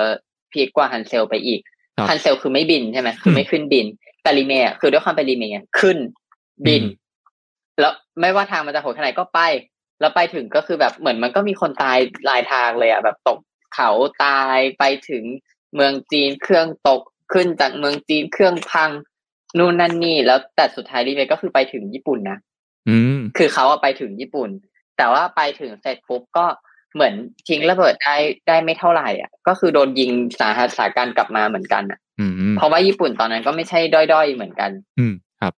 เออ ก็เลยกลายเป็นว่า รีเมคก็แบบกูไม่ไหวแล้วเหมือนกันเว้ยเพราะว่ารู้ที่รีเมคต้องบินไปตอนนั้นก็คือถูกถูกบรีฟให้เป็น precision bombing เหมือนกันอืมพอเป็น precision bombing ก็แปลว่าต้องบินตอนกลางวัน อืม อืม ต้องบินตอนกลางวัน แล้วก็ปัญหาอีกอย่างหนึ่งของญี่ปุ่น คือญี่ปุ่นน่ะ เป็นเกาะอืมพอเป็นเกาะก็จะคล้ายๆอังกฤษเนาะคือเมฆเยอะอืมครับ อืม ซึ่ง e precision bombing อะ มันถูกออกแบบมาให้ บินสูงมากๆ เพื่อที่จะอยู่พ้นระยะการยิงของไอ้เครื่องบิน เอ้ยไม่ใช่ปืนต่อสู้อากาศยาน คือจะยิงไม่ถึงอืมก็เหมือนลด damage ไปได้ครึ่งหนึ่งอืมแล้วก็ชดเชยไอ้ความสูงนั้นด้วยการเล็งที่แม่นยำอืมแต่พอไปถึงญี่ปุ่น มองไม่เห็นจ้ะอืมเมฆทึบเออ ก็ยิงไม่ได้อีก อะไรแบบเนี้ย ซึ่งไอเหตุการณ์ไปถึงญี่ปุ่นแล้วยิงไม่ได้เนี่ย ฝั่งฮันเซลเองอะก็เจอเหมือนกัน คือหลังจากคุณพี่เขาซ่อมเครื่องบงเครื่องบินอะไรของเขาเสร็จเรียบร้อยแล้วอะอืมเขาก็ได้ในที่สุดก็บินบินออกไปได้แล้ว กูบินได้แล้วสุดท้ายก็ได้บินบินไปถึงญี่ปุ่นปุ๊บกูเจอเมฆอีก ทิ้งแล้วเบิดไม่โดนอีก แต่ว่าสิ่งที่ peak ที่สุดที่ฮันเซลเจออะก็คือฮันเซลอะไปเจอ jet stream คือ jet stream อะมันเป็นกระแสลมที่เหมือนหมุนรอบโลก ด้วยเพราะว่ามันเหมือนมันมีแบบ ลมร้อนลมเย็นอะไรหมุนทำให้ไอ้เส้นเนี้ยมันจะแบบวิ่งเร็วมากๆอยู่อืมรอบโลกมันเป็นแบบ เป็นท่ออากาศเล็กๆที่วิ่งเร็วมาก ซึ่งอีท่ออากาศเนี้ยอี jet stream เนี่ยมันดันพาดผ่านญี่ปุ่นตรงนั้นพอดีเว้ยอืมอืมครับซึ่งพอพอฝูงบินของของฮันเซลบินไปใช่ไหมฟืบฟืบเล็งเล็งเล็งแล้วก็อะเข้าไปอยู่ใน jet stream อืมกลายเป็นว่าอีเจ็ดนาทีอะไม่พอแล้ว เพราะว่า เจ็ดนาทีที่เครื่องบินอะ มันเคยแบบเหมือนบินระยะแค่เนี้ยอืมแล้วก็คำนวณทันพอดีอะอืมเครื่องบินแม่งไปไกลกว่าที่เคยบินมาทั้งหมด อะ อืมเอออยู่ๆความเร็วเครื่องบินมันก็เพิ่มขึ้นครับ แล้วกูไม่ได้ฝึกมาไงไม่ได้ถูกคาดหมายว่ากูจะต้องมาทิ้งระเบิดห่าอะไรใน jet stream แบบนี้ ก็เลยกลายเป็นว่าทำไม่ได้อีก แล้วความสมัยนั้นอะคือยังไม่มีคนรู้จัก jet stream คือไม่รู้ว่าอันเนี้ยมันคืออะไรครับ มันก็มีการแบบลงมาโทษกัน blame กัน ว่าแบบโกหกหรือเปล่ามันเป็นไปไม่ได้หรอกอืมว่าจะมีลมที่แบบพัดเร็วขนาดนั้นอืมมันจะเป็นไปได้ยังไงเถียงกันไปเถียงกันมา แต่สุดท้ายอะก็ผ่านไปแบบหลายภารกิจมาก ๆ ฝั่งฮันเซลเองอะก็ทำไม่สำเร็จอืมคือไม่สามารถไปทิ้งระเบิดญี่ปุ่นได้เดี๋ยวทีว่านี้ไม่สำเร็จทั้งคู่สุดท้ายใช่ไม่สำเร็จ precision ทั้งคู่ bombing ก็ใช่พาโนดันผิดคิดไว้ก็ ยังคไม่สำล้ายเร็จๆ GT สองร้อยของบ้านเราที่เออขายไปหมดแล้ว แต่ว่าไม่สามารถทำงานได้ครับ แต่ความแต่ว่าเรื่องมันก็เดินมาถึงจุดที่ทำไมมันถึงไปถึงจุดนั้นเนาะจุดที่ เออเขามายืนประจันหน้ากันโอเคแล้วแล้วฮันเซลก็โดนไล่ออกใช่ไหมนี่ก็คือต้องบอกเรื่องว่าเรื่องดำเนินมาแล้วเนาะก็คือ ตอนต้นของหนังสือดำเนินมามันจะเหมือนเปิดอ่าเปิดที่ตอนตอนจบของเรื่องเปิดถูกไหมที่ตอนนี้เปิดที่แล้วตก็อนนี้พอเราใช่ย้อนหลังแล้วก็ปุ๊บกลับมาแล้วโอเค อันนี้ออกไปทำภารกิจมาละสองรอบเนาะรอบหนึ่งที่เยอรมันรอบหนึ่งละรอบนี้ที่ญี่ปุ่นก็ใช่อะไม่สำเร็จสิไอสิ่งเราก็มาเปิดสิ่งเปิที่เชื่อว่าตัวจะแบบ precision bombing อะไรอย่างเงี้ย ก็ก็แบบ fail ไปแล้วสองรอบ ก็กลับมาที่เกาะมาริดาเบย์อะกลับมาที่เกาะมารีนาเบย์มาคอมก็บอกว่าเนี่ยสองคนเนี้ยก็สครั g เกิลทั้งคู่เนาะ แล้วมาคอมก็เปิดตัวละครลับตัวสุดท้ายออกมาอะมีอีกตัว ก็คือเรามีนักบินสองคนแล้วใช่ไหมอืมครับเราก็เลยต้องมีนักวิทยาศาสตร์คนที่สองด้วยอ่าก็คนนี้คือหลุยส์ฟิชเชอร์อืมหลุยส์ฟิชเชอร์เนี่ยเป็นคนที่คิดค้นระเบิดที่เรียกว่านาปาล์มอ่านาปาล์มอะเป็นระเบิดระเบิดไฟ ครับ คือจุดเด่นของนาปาล์มอะคือหนึ่งคือเหนียว อืมพอเหนียวก็จะยึดติดอยู่กับพื้นผิวได้ อืม มันก็เลยจะแบบเหมือนไหม้ไปเรื่อยๆ แต่จุดเด่นที่สองคือมันเหลว มันแบบอืมแตกตัวได้ เหมือนมันมันไม่ได้แบบเหนียวแล้วเป็นก้อน คือมันติด แต่มันเหลวพอที่จะกระจายเป็นแบบเป็นฝนได้อะซึ่งอีนาปาล์มเนี่ยมันติดไฟง่ายมาก แล้ววิธีการใช้งานก็คือเหมือนเอาไอ้ก้อนเนี่ย เอาระเบิดใส่ไว้ตรงกลาง แล้วพอมันลงไปปุ๊บมันก็จะระเบิดปุ้ม แล้วมันก็จะกระจายไปทั่วทุกทิศทุกอืทามงครับ แล้วเหมือนก็ระเบิดต่อกันไปเรื่อยๆ อืม อืม ซึ่งมีระหว่างทางเนี่ย การคิดค้นหน้าปาล์มเนี่ยก็มีเรื่องเล่าในหนังสือเหมือนกัน แต่ว่าคิดว่าด้วยเวลาแล้วอาจจะแบบให้ทุกคนไปสนุกกันต่อเองอะเราตัดภาพมาที่ฟิชเชอร์ เนี่ย คิดหน้าปาล์มเสร็จแล้ว ก็เอาไป test เนาะเขาก็อเมริกาเนี่ยก็มีการ test เกิดขึ้น ซึ่งเขา test ด้วยด้วยวิธีที่แบบอ่านแล้วแบบ เออ ขนาดนั้นเลยก็คือเขาไปสร้างหมู่บ้านจำลองของญี่ปุ่นมคือเอาเอา คนนักวิทยาศาสตร์ที่เคยแบบเหมือนไปอยู่ญี่ปุ่นมา ครับเอ้ยไม่ใช่นักวิทยาศาสตร์ขอโทษเป็น architectureมที่เคยไปอยู่ญี่ปุ่นสถาปัตย์อะที่เคยอยู่ญี่ปุ่นมาสร้างบ้านญี่ปุ่น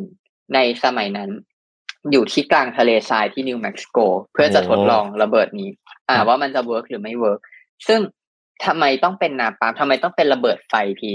รู้ไหมทำไมระเบิดแบบ TNT ไดนาไมต์มันถึงสู้ระเบิดไฟไม่ได้ มันลามได้เร็วกว่าไหมหรือว่ายังไง หมายถึงว่าระเบิดถ้าเป็นเพราะว่าถ้าเป็นยุคเก่าคือมันอ่าระเบิดแล้ว ก็คือระเบิดตูมทีเดียวจบถูกไหมแต่ว่าถ้าไอนาปาล์มตัวใหม่เนี่ยก็คือเหมือนที่พี่อับเล่าก็คือว่า มันเป็นไฟลงไปแล้วมันก็สามารถแบบกระจายไปได้เรื่อยๆถูกไหม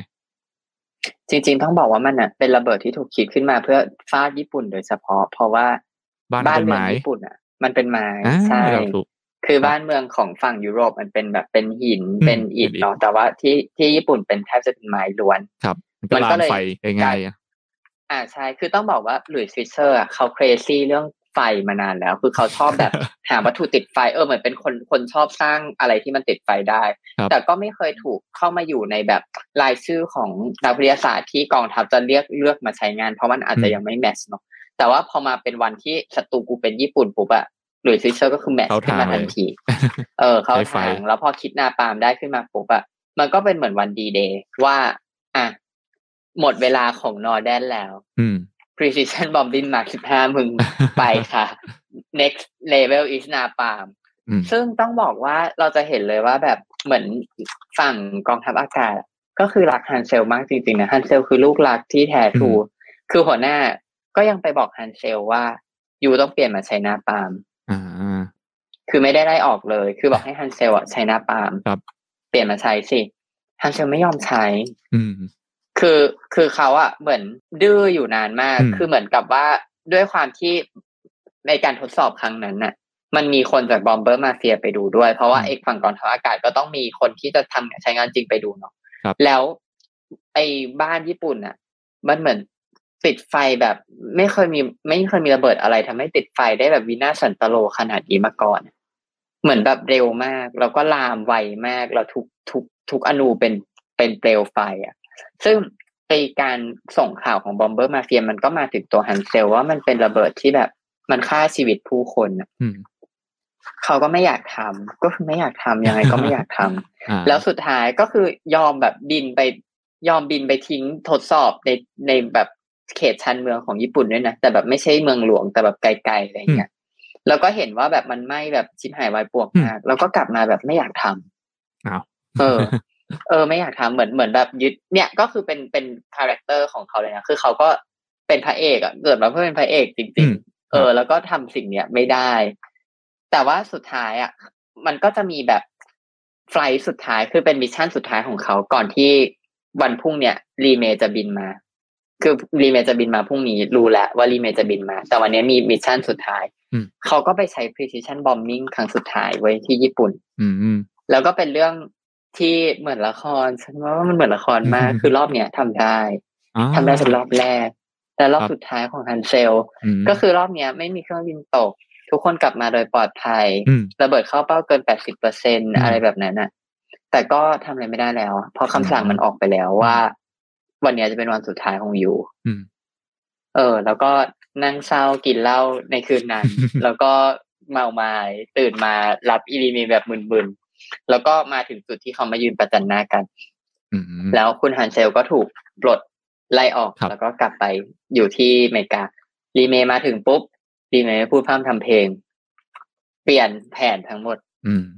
แล้วก็เอาไปเอานาปาล์มมาใช้เต็มกำลังเนาะซึ่งรีเมย์ก็บอกว่า เออมันแบบ มันมันถึงเวลาแล้ว ที่ที่เราจะต้องจบสงครามนี้สักทีมันยึดวันที่ใช่ไหมเขาไป เออวันที่เพราะมันหลายปีมากแล้วอืมจริง ๆ วันที่เขาไปทิ้งระเบิดที่ญี่ปุ่นน่ะ ก็คือเป็นวันที่เอาจริง ๆ พี่อะก็ไม่เคยรู้ คือเราจะคุ้นเคยแต่กับเรื่องระเบิดปรมาณูเนาะอืมครับ แต่พอมาอ่านอันเนี้ย คือคือตัวของมาคอมอะก็บรรยายแบบละเอียดมากเหมือนกันคืออ่านแล้วก็รู้สึกว่าเชี่ยคือนักบินอะบินเข้าไปแล้วก็ไปทิ้งระเบิดไฟ คือเขาบอกว่าไม่มีตรงไหน ในในสายตาข้างล่างอืมที่มองไปแล้วไม่เป็นสีแดงอะอืมเหมือนมีแต่ไฟแล้วก็คือตรงนั้นทั้งหมดอะเป็นประชาชนคนธรรมดาอืมที่แบบวิ่งหนีเอาตัวรอด วิ่งกระโดดลงไปในแม่น้ำอืมเพื่อที่จะพบว่าอีน้ำในแม่น้ำอะแม่งก็แบบเต็มไปด้วยนาปาล์มที่ลอยอยู่ข้างบนอืมแล้วเป็นไฟโอ้แล้วก็มุดลงไปแล้วก็จมน้ำตายแทนเพราะขึ้นมาไม่ได้ข้างบนมีแต่ไฟอืมแล้วก็คือลูกเล็กเด็กแดงคนแก่ตายหมด ไม่มีเหลือ อืมอืมคือโหดเป็นมากฉากที่ใช่เป็นฉากที่ที่ที่เรียกว่าอะไรดีสะเทือนขวัญมากๆ แล้วก็เขาบอกว่าการเผาไหม้อะ มันรุนแรงถึงเลเวลที่ว่ากลิ่นเนื้อที่ไหม้อะอืมมันลอยขึ้นมาจนติดเครื่องบินอะอืมคือเขาบอกอ๋อว่าเครื่องบินที่เอากลับมา ต้องเอามาทำแบบต้องมาทำมาขัดต้องมาออกทำกลิ่นใหม่ เพราะว่าในห้องห้องนั่งห้องห้องขับ อะ มันมีแต่กลิ่นเนื้อไหม้อะอืมเออ ก็คือเป็นเป็นเลเวลนั้นเลยอะแล้วคนขับที่ไปทิ้งระเบิด ก็คือสภาพไม่ต่างกับฮิโรชิมานางาซากินะคือกลับมาแล้วก็ไม่อยากออกไปแล้วอะอืมอืมเออ ไม่ไม่กล้า ไม่กล้า แบบไม่อยากออกไปทำอะไรแบบนี้อีกแล้วอะแต่ว่าไม่ได้จ้ะเธอลูกน้องรีเมย์ขึ้นบินวันหมอกเธอก็ทำมาแล้วรีเมย์ก็บังคับให้ให้ออกไปทิ้งระเบิดต่อไปอีก คือ เขาบอกว่าไอ้ช่วงนั้นน่ะ คือรีเมย์ก็คือทิ้งโตเกียวเสร็จ ก็ทิ้งต่ออีกหกสิบเจ็ดเมืองเลยโอ้โหเป็นเวลาแบบกว่าครึ่งปีอะอืมใช่ที่รีเมย์ทิ้งระเบิดอย่างนั้น ซึ่งก็เป็นไปตามคำที่ที่อีเกอร์เคยพูดไว้กับเพื่อนเขาที่เยอรมัน ว่าอืมแล้วอยู่จะยอมแพ้หรอ คือญี่ปุ่นก็ไม่ยอมแพ้จริงๆอืมอืมคือต่อให้ไฟแม่งจะไหม่ครบทุกเมืองในญี่ปุ่นแล้วอะญี่ปุ่นก็ไม่ยอมแพ้เว้ย แล้วอีรีเมก็คือยังคงทิ้งระเบิดต่อไป คือเขาประมาณการว่าในช่วงหกเดือนนั้นน่ะอาจจะมีคนเสียชีวิตจากอีกการทิ้งระเบิดอันเนี้ย ถึงแบบหนึ่งล้านคนในญี่ปุ่น ครับ เออ ซึ่งเยอะน่าจะเยอะที่สุดอืมตั้งแต่ที่ญี่ปุ่นเคยมีมาอืมใช่ในช่วงเวลานั้น เออ แต่ว่าสุดท้ายก็อย่างที่ทุกคนรู้เนาะคือสงครามมันก็มาปิดฉากลงอืมด้วยระเบิดปรมาณูสองลูกนั้นอืม และญี่ปุ่นก็ยยออมมแพ้แพ้ไป แต่ว่ารีเมย์ก็บอกว่า จริง ๆ แล้วเหมือนกับว่ามันมันมันก็เขาเขาบอบช้ำจนไม่มีอะไรจะเสียแล้วอะมาตั้งแต่ตอนที่โดนไฟไหม้ทั้งประเทศไปแล้ว ครับแล้วถามว่ารีเมย์มองยังไงกับกับอีสิ่งนี้เนาะเพราะว่าคนฝั่งหนึ่งก็คือมองว่าทำไม่ได้อะมันแบบมันมันไม่มีมนุษยธรรมอะอืมครับเออแต่โหดร้ายรีเมย์มองว่ามันคือแบบ มันคือสงครามอะอืมมัน มันคือสิ่งที่เราไม่ได้มีช้อยส์มันเหมือนกับว่า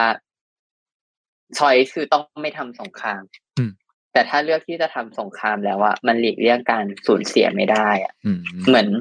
เขามองว่าเขาอยากจบสงครามให้เร็วที่สุดอืมคือถ้า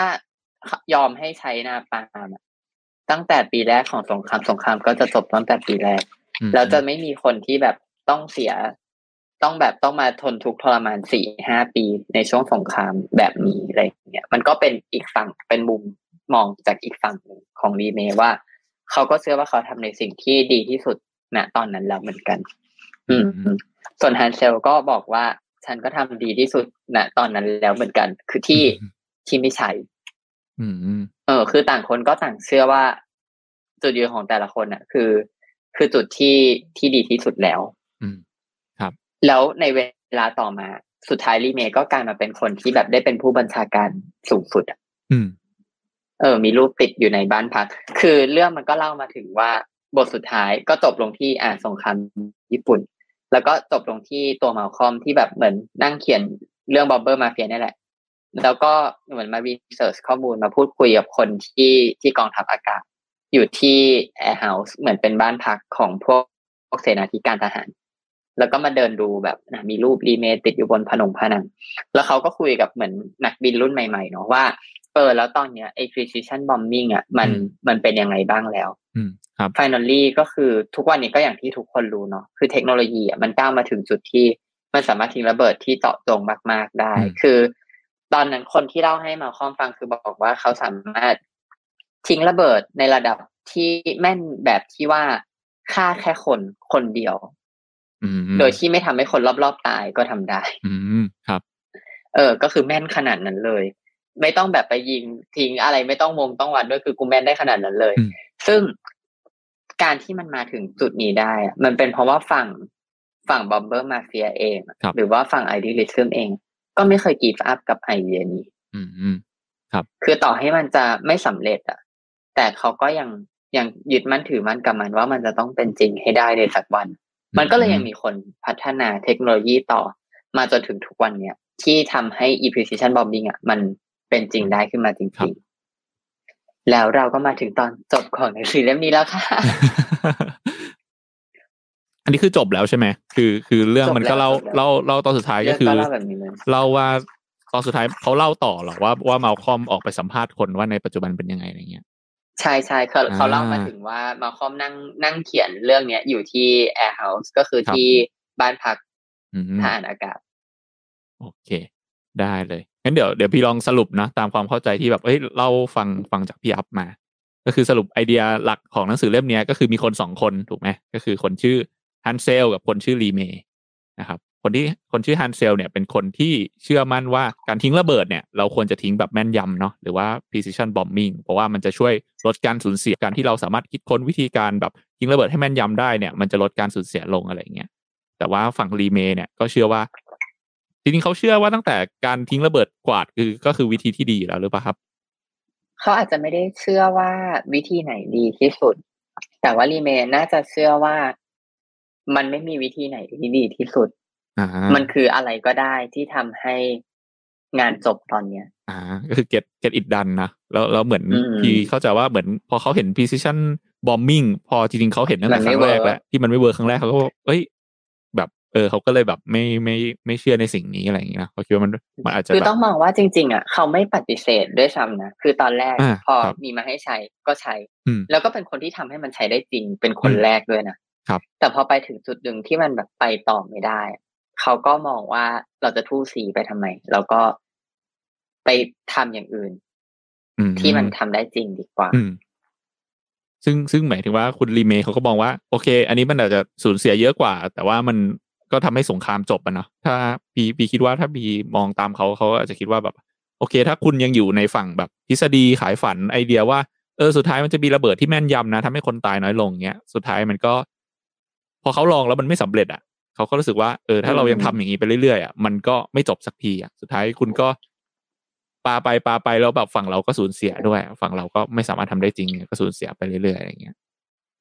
ซึ่งจริง ๆ แล้วอะไอไอเดียเนี่ยมันมันมีอยู่ในทุกทุกเรื่องในชีวิตแหละอืมคือสมมุติถ้าแบบเบสเป็นสงครามใช่ไหมมันอาจจะดูไกลตัว พี่เบสมาเข้าเรื่องพี่ก็ได้แบบอืมอืมเร็วๆจะได้เห็นภาพง่ายขึ้นว่าสมมุติครับ เราอยากขายของชิ้นหนึ่ง มาก ๆ เลย เราต้องการยอดขายเท่าเนี้ยฟิกซ์มาแล้วอืมวิธีก็คือ ถ้าเราทำแบบถูกหลักมนุษยธรรม สมมุติอืมพูดสรรพคุณทุกอย่างปกติเลย ตามจริงตั้งราคาปกติ เราก็จะได้ยอดขายมาประมาณนึงซึ่งมันอาจจะไม่ถึงเป้าที่เราตั้งไว้อืมมันก็จะมีอีกวิธีหนึ่งก็คืออะงั้นเราก็โฆษณาเกินจริงสักหน่อยหนึ่งไหมหรือว่าเราเออ ต้องเป็นแบบเราเกินจริงที่ยังไม่ผิดกฎหมายนะหมายถึงว่าหมายถึงว่าเป็นวิธีการในโฆษณาแบบ อะมันมันก็มีอันอันนี้เรามองว่า เรามองแบบภาพในโลกจริง ๆ ที่เห็นอ่ามัมันก็มีครับคนที่โฆษณาเกินจริงจนผิดกฎหมายถูกอืปะมอืมพวกสินค้าอะไรเออที่แบบแล้วมันมันในอินเทอร์เน็ตอะนะอืม หรือแบบลดราคาถูกๆเลย แล้วเอาของคุณภาพต่ำแทรกลงไป อืม เออ เนี่ย พอพอมาพูดในในในคอนเท็กซ์ที่มันใกล้ตัวเรามากขึ้นอะอืม เราก็จะเห็นว่ามันคือ idealism กับมันคือ pragmatism อะสมมุติว่าโจทย์คือ ต้องหาเงินมาให้ได้ อ่าสมมุติโจทย์อืมคือต้องหาเงินมาเป็นหนี้อ่าโจทย์คืออย่างนี้ธนาคารจะใช้หเอ้ยนี้ให้ได้เหมือนบริษัทจะล้มละลายแล้ว เราจะขายของยังไง ให้แบบเออบริษัทมันรอดไปนะอะหรือตัวแกก็ได้อะเราเป็นบุคคลธรรมดา เป็นคนธรรมดาเลย โอเคคเป็รับนหนี้อืมล้านหนึ่งอืมต้องเอามาใช้ให้ได้ เอาเงินล้านหนึ่งมาใช้คืนให้ได้ภายในอาทิตย์หน้า ครับมีเวลาแค่เจ็ดวันอืมเราจะยอมทำชั่วได้แค่ไหน อืม อะไรแบบนั้นเลยอะมันมันคือมันคือสิ่ง มันคือเรื่องราวแบบเนี้ยที่อืมต่อสู้กันอยู่ในจิตใจของเรา ที่มันซ้อนทับกันอยู่กับฮันเซลแล้วก็ลีนเองซึ่งก็จริง ๆในหนังสือทุกเล่มที่มาแนวเนี้ย หรือว่าตัวมาคอมเองคือมันจะไม่ไม่ได้ถูกตีความว่าอะไรถูกหรืออะไรผิดอยู่แล้วอะอืมซึ่งจริง ๆแล้ว แต่ละคนก็มี มุมมองที่ต่างกันไปเนี่ยเนาะอืมว่าเรื่องอะไรมันมองว่าถูกเรื่องอะไรมันมองว่าอืมผิด ซึ่งถ้าเป็นพี่ในสมัยก่อน พี่ก็จะรู้สึกว่าพี่ก็จะ พี่ก็จะเลือกมาอันหนึ่งที่ถูกจริตกับพี่แล้วก็บอกว่าอันนี้สิเป็นสิ่งที่ถูกต้อง อืมครับ แต่หลังจากที่เราได้ไปอ่าน 12 rules for life มาแล้ว เราก็เลยไม่ได้คิดแบบนั้นอีกต่อไป เรารู้สึกว่าทั้งสองเรื่องมันก็มีจุดที่ถูก แล้วก็มี ไม่มันต้องไม่ใช้คำว่าจุดที่ถูกด้วยซ้ำอะทั้งสองเรื่องมันมีจุดที่ดีแล้วก็จุดที่ไม่ดี แต่มันไม่ได้มีเรื่องไหนถูก เพราะว่าบนโลกเนี้มันไม่มีอะไรถูกต้องอืมเหมือนถูกคำว่าถูกต้องมันเป็นสิ่งสมมุติที่อืมสร้างขึ้นมาอืมณช่วงเวลาใดเวลาหนึ่ง ในกลุ่มบุคคลใดบุคคลหนึ่งอ่าเท่านั้นอ่าเอง จริงอืมถ้าพูดพูดอย่างนี้เห็นภาพว่าแบบความจริงหรือความถูกต้องมันจะ จริงสำหรับคนบางกลุ่มเท่านั้นอย่างเงี้ยแล้วก็เมื่อเวลามันผ่านไปอะความจริงนั้นก็อาจจะไม่จริงก็ได้อะไรเงี้ยเหมือนมันมีหลายใช่มิมันติมัมีนหลายด้าน ถูกถูกเพราะฉะนั้นมันเลยกลายเป็นว่า idealism หรือว่าการยึดมั่นถือมั่นในอุดมการณ์หรือแบบอุดมคติบางอย่างอะมันมันก็มาพร้อมกับข้อดีและข้อเสีย อืม เหมือนเหมือนข้อดีของคุณฮันเซลอะนะถ้าถ้าเขาไม่ยึดมั่นอย่างนี้แล้วเขาเขาแบบเลิกเชื่อมั่นในสิ่งนี้ไปแล้ว ทุกวันนี้เราอาจจะไม่ได้มีแบบการทิ้งระเบิดที่แม่นยำอะไรอย่างนี้ก็ได้ ใช่ อะไรแบบนั้น อืมมันเห็นในทุก ๆ อย่างเลยนะพี่ว่าหมายถึงว่าถ้ามองรอบๆตัวอย่างเงี้ยถ้าสมมติว่าเราเรามองใช่เอาจเรื่ริองงจริงจริงๆมันมีเรื่องมันมีโจกด้วยเราสามารถพูดได้ไหมมันแบบว่ามัมันมีการเขาเรียกว่าอะไรดี การวิจารณ์เอ่อ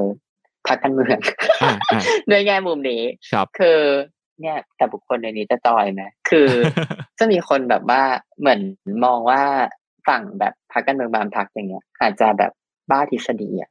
เหมือนกับว่าคืออะเราไม่ต้องเอาพรรคการเมืองก็ได้เราเอาเรื่องระบอบการเขาเรียกระบอบการปกครองเนาะอืมครับ แบบเอ้ยไม่เขาเรียกว่าระบอบเศรษฐกิจอะมันคือทุนนิยม หรือสังคมนิยมถูกไหมเหมือนตอนเนี้ย เราข้ามเรื่องเผด็จการและประชาธิปไตยกันไปก่อนเนาะเพราะว่าเผด็จการกับประชาธิปไตยเนี่ย ไม่ค่อยมีคนเถียงกันอืมเหมือนตอนนี้เสียงส่วนใหญ่ในโลกอะค่อนข้างเอ็นเอียงมาทางประชาธิปไตยครับ มันก็เลยทำให้ประชาธิปไตยดูเป็นสิ่งที่ถูกอืมแต่ว่าถ้าย้อนกลับไปในยุคสงครามโลกอะประชาธิปไตยอาจจะไม่ใช่สิ่งที่ถูกก็ได้ เออ มันอืมเปลี่ยนแปลงไปแบบนั้นอ่แต่ว่าวันเนี้ย โลกมันหมุนมาในจุดที่ คนเขาเลิกเถียงกันเรื่องเรื่องประชาธิปไตยกับเผอาจด็จจะการคแล้วล้ายๆ precision เถียงเถียงกันอยู่ bombing แค่ประเทศแถวเนี้ยแถวแถวนี้นี่แหละอะแต่ว่าสิ่งที่คนเขาเถียงกันอะ ก็คือเรื่องสังคมนิยมกับทุนนิยมเนาะครับ มันก็จะมีสองค่ายว่าต้องเป็นแบบนั้นเท่านั้นต้องเป็นแบบนี้เท่านั้นอืมแต่ว่าฟ i น a ลี่แล้วอะคือถ้าเราเป็น idealism อะคือ มันจะผิดจากเข็มนี้ไม่ได้อืม คือเฮ้ยอันเนี้ยไม่ได้ อันนี้เป็นทุนนิยมทำแบบเนี้ยเป็นการส่งเสริมนายทุนอืมทำแบบนี้ไม่ทำให้เกิดการแข่งขันอย่างเป็นธรรมอืมแต่ว่าอีกฝากหนึ่งสมมติเรากระโดดข้ามมาที่ฝั่ง pragmatism อะเขาก็จะมองว่าแต่มันไปต่อไม่ได้ไงคือถ้าเราจะเอาทุกอย่างให้เกิดขึ้นพร้อมกันใน ถ้าเราอยากให้การเปลี่ยนแปลงมันเกิดขึ้นพรึบพร้อมกันในทุกมิติเลยอะมันเป็นไปไม่ได้ อืม เขาก็เลยมองว่า อะเราเราเปลี่ยนในจุดที่เป็นเป็น tipping point ก่อน เปลี่ยนในจุดสำคัญก่อนครับ แล้วอะไรบางอย่างที่มันไม่ตรงไปตามทฤษฎีอะเราก็ยอมยอมมันบ้างได้ไหมอืมอันเนี้ยก็จะเป็นเป็นเป็นฝั่ง pragmatism เนาะแต่ฝั่ง idealism ก็จะมองว่าไม่ได้ดิต้องเปลี่ยนทั้งหมดพวกเลือดผสม เออกลุ่มเลือดบริสุทธิ์ไม่ได้มันต้องครับแบบ มันต้องอย่างนี้เลย อ่ามันมันมันก็จะออกมาในแง่นั้น คือคือพอมองแบบเนี้ย ก็จะเริ่มเห็นแล้วว่าทางฝั่งไอ้อย่างเมื่อกี้ที่เราคุยกันเรื่อง เราทำชั่วได้มากแค่ไหนอืมมาดูเหมือนฝั่ง pragmatism แม่งโคตรตัวร้ายเนี่ยอืม idealism แม่งคือแบบคนดีอะเราต้องเป็นอย่างนั้นสิวะครับ แต่พอเราข้ามมาคุยฝั่งเนี้ยอีฝั่งไอ้ดิซึมดูงี่เง่าขึ้นมาทันทีใช่ใช่เออ เพราะฉะนั้นมันเราเราก็ได้เห็นข้อเสียของทั้งสองฝั่งอย่างที่บอกไปนั่นแหละ แต่ว่ามันก็เป็นเป็นเรื่องที่ต้องต่อสู้กันอยู่ในจิตใจอะว่า แล้วเราจะไปทางไหนแต่แต่มันไม่ได้มีอะไรถูกหรือไม่มีอะไรผิด อืมครับเพราะว่าทั้งสองฝั่งก็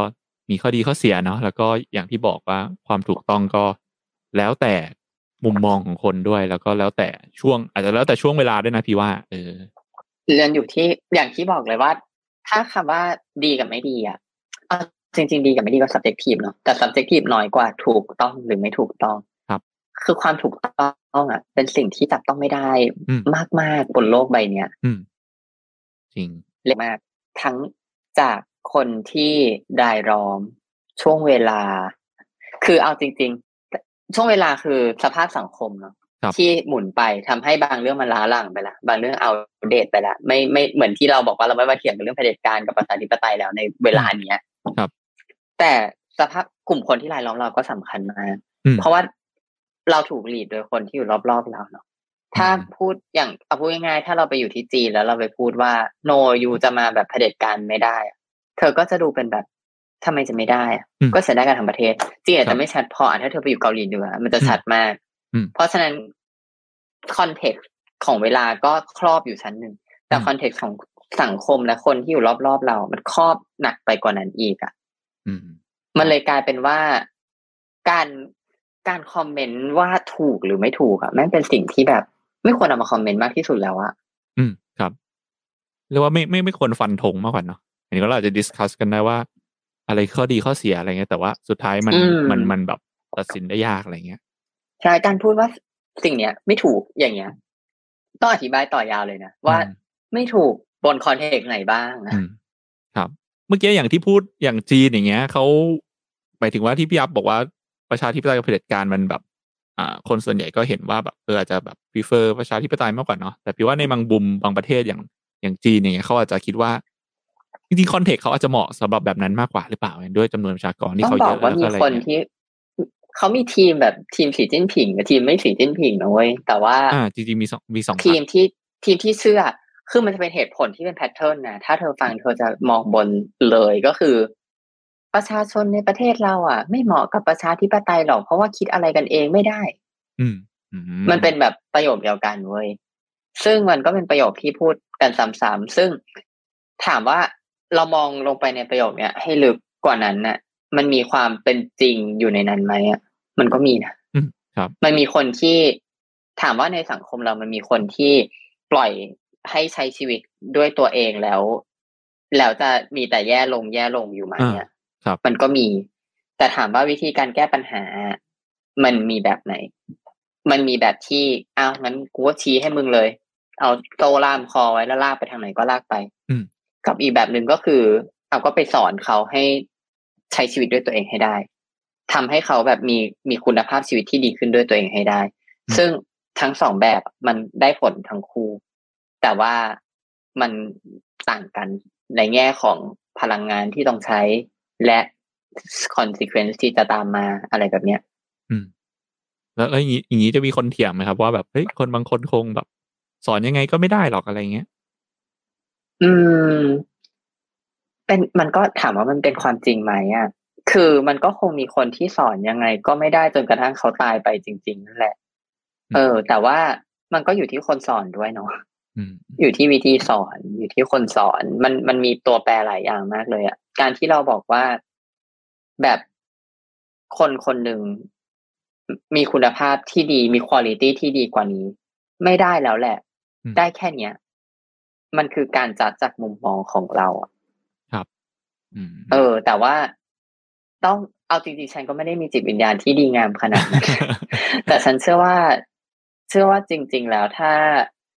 ถ้าเรามีวิธีการเราใช้วิธีการที่เหมาะกับคนคนนั้นนะครับ เขาก็จะดีขึ้นได้จริง ๆ ด้วยในระยะเวลาที่ที่แบบมันเหมาะสมกับคนคนนั้นน่ะ เขาจะดีขึ้น แต่ถามว่าเราจะหาวิธีการนั้นเจอไหม เราจะมีเวลาเพียงพอไหมอะ มันก็เป็นอีกเรื่องหนึ่งอืม อ่า จริงมันมันมันกลับไปนะถ้าเหมือนว่าเรามองกลับไปเหมือนเรื่องไอ้ทิ้งระเบิดอะมันคล้ายๆกันเลยเนาะว่าแบบว่า เออโอเค เหมือนเออคือคือสุดท้ายมันมันมันมันมีวิธีอยู่แล้วล่ะไอ้ precision bombing เนี่ยการทิ้งระเบิดให้แบบแม่นยำอะเออใช่ไหมเนี่ยเหมือนเหมือนเหมือนแบบเหมือนแบบเออวิธีการสอนคนเหมือนกันมันมีอยู่แล้ว แค่แบบยังไงก็มีแหละวิธีที่เหมาะกับเขาอะแต่ว่าสุดท้ายแล้วมันแบบด้วยทามมิ่งด้วยระยะเวลาด้วยช่วงเวลานั้นมันเหมาะสมหรือเปล่า ถ้าถ้าแบบเออเราเราต้องเลือกวิธีเนี่ยที่เป็นแบบดู ไอเดียลิซึมดูแบบอุดมคติดูแบบไม่มีการสูญเสียเลยหรือว่าเราต้องเลือกแบบวิธีที่โหดร้ายเพื่อแบบถ้าเรามองภาพรวมมันอาจจะมีอะไรบางอย่างที่แบบ ไม่รู้ดีกว่าหรืออะไรอย่างเงี้ย อืม ต้องแบบยอมโหดร้ายซึ่งเวลาแบบ เวลาเกิดเหตุการณ์แบบเนี้ยจะบอกว่ามัน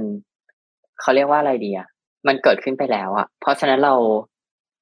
เราไม่สามารถพูดได้เนาะว่าถ้าเกิดไม่เป็นแบบนี้ สมมตินะ ถ้าเกิดวันนั้นอะ ไม่ทิ้งระเบิดไฟลงไปอะ เดี๋ยวมันก็มีปรมาณูมาอยู่ดี มันก็ไม่ต้องฆ่าชีวิตคนก็ได้ มันก็สงครามก็ชนะอยู่ดี คือเราพูดไม่ได้หรอก เพราะว่า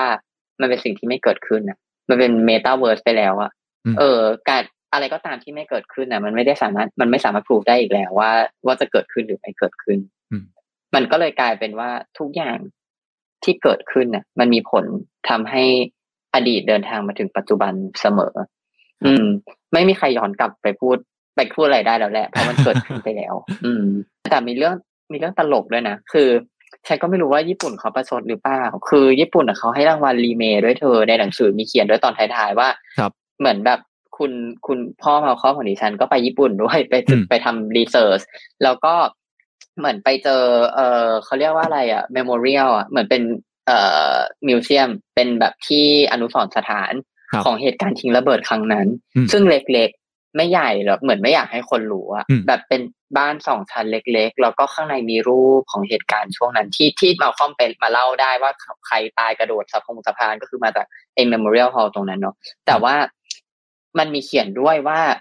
เออฉันไม่แน่ใจว่าเป็นใคร แต่เป็นคนที่สำคัญในญี่ปุ่นแบบตำแหน่งใหญ่โตเชิญ LeMay มา แล้วก็มอบรางวัลสันติภาพให้เว้ยอืม เออมอบรางวัลสันติภาพให้โดยเหตุผลของเขาก็คือบอกว่ารีเมเป็นคนที่กล้าหาญพอที่จะ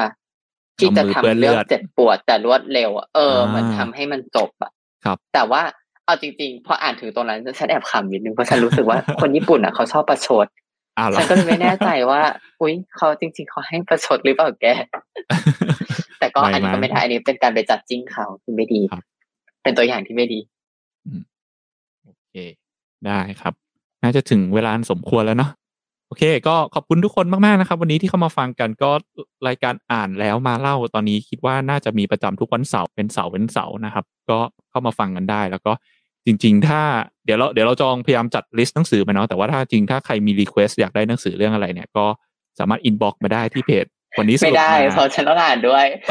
เอางี้เอางี้คือต้องไปดูนะครับที่เพจมีเพจของคุณอัพนะครับ คือเพจอ่านให้เนาะอ่านขีดให้ก็คือเข้าไปดู เพจเนี้ยจะเป็นเพจสรุปหนังสือแล้ว แล้วก็ถ้าในอ่านแล้วยาวมากๆ แล้วขี้เกียจอ่านเองเนี่ยก็อาจจะ inbox มาบอกก็ได้เดี๋ยวเราจะมาเล่าให้ฟัง นี่คือ service สุดๆเลยโอเค ได้เลยก็ถ้ามีอยากฟังเรื่องไหนก็ส่ง inbox หรือคอมเมนต์มาเนาะลองไปดูในเพจอ่านให้ดู โอเค ก็วันนี้ขอบคุณทุกคนมากๆนะครับ ก็ถ้า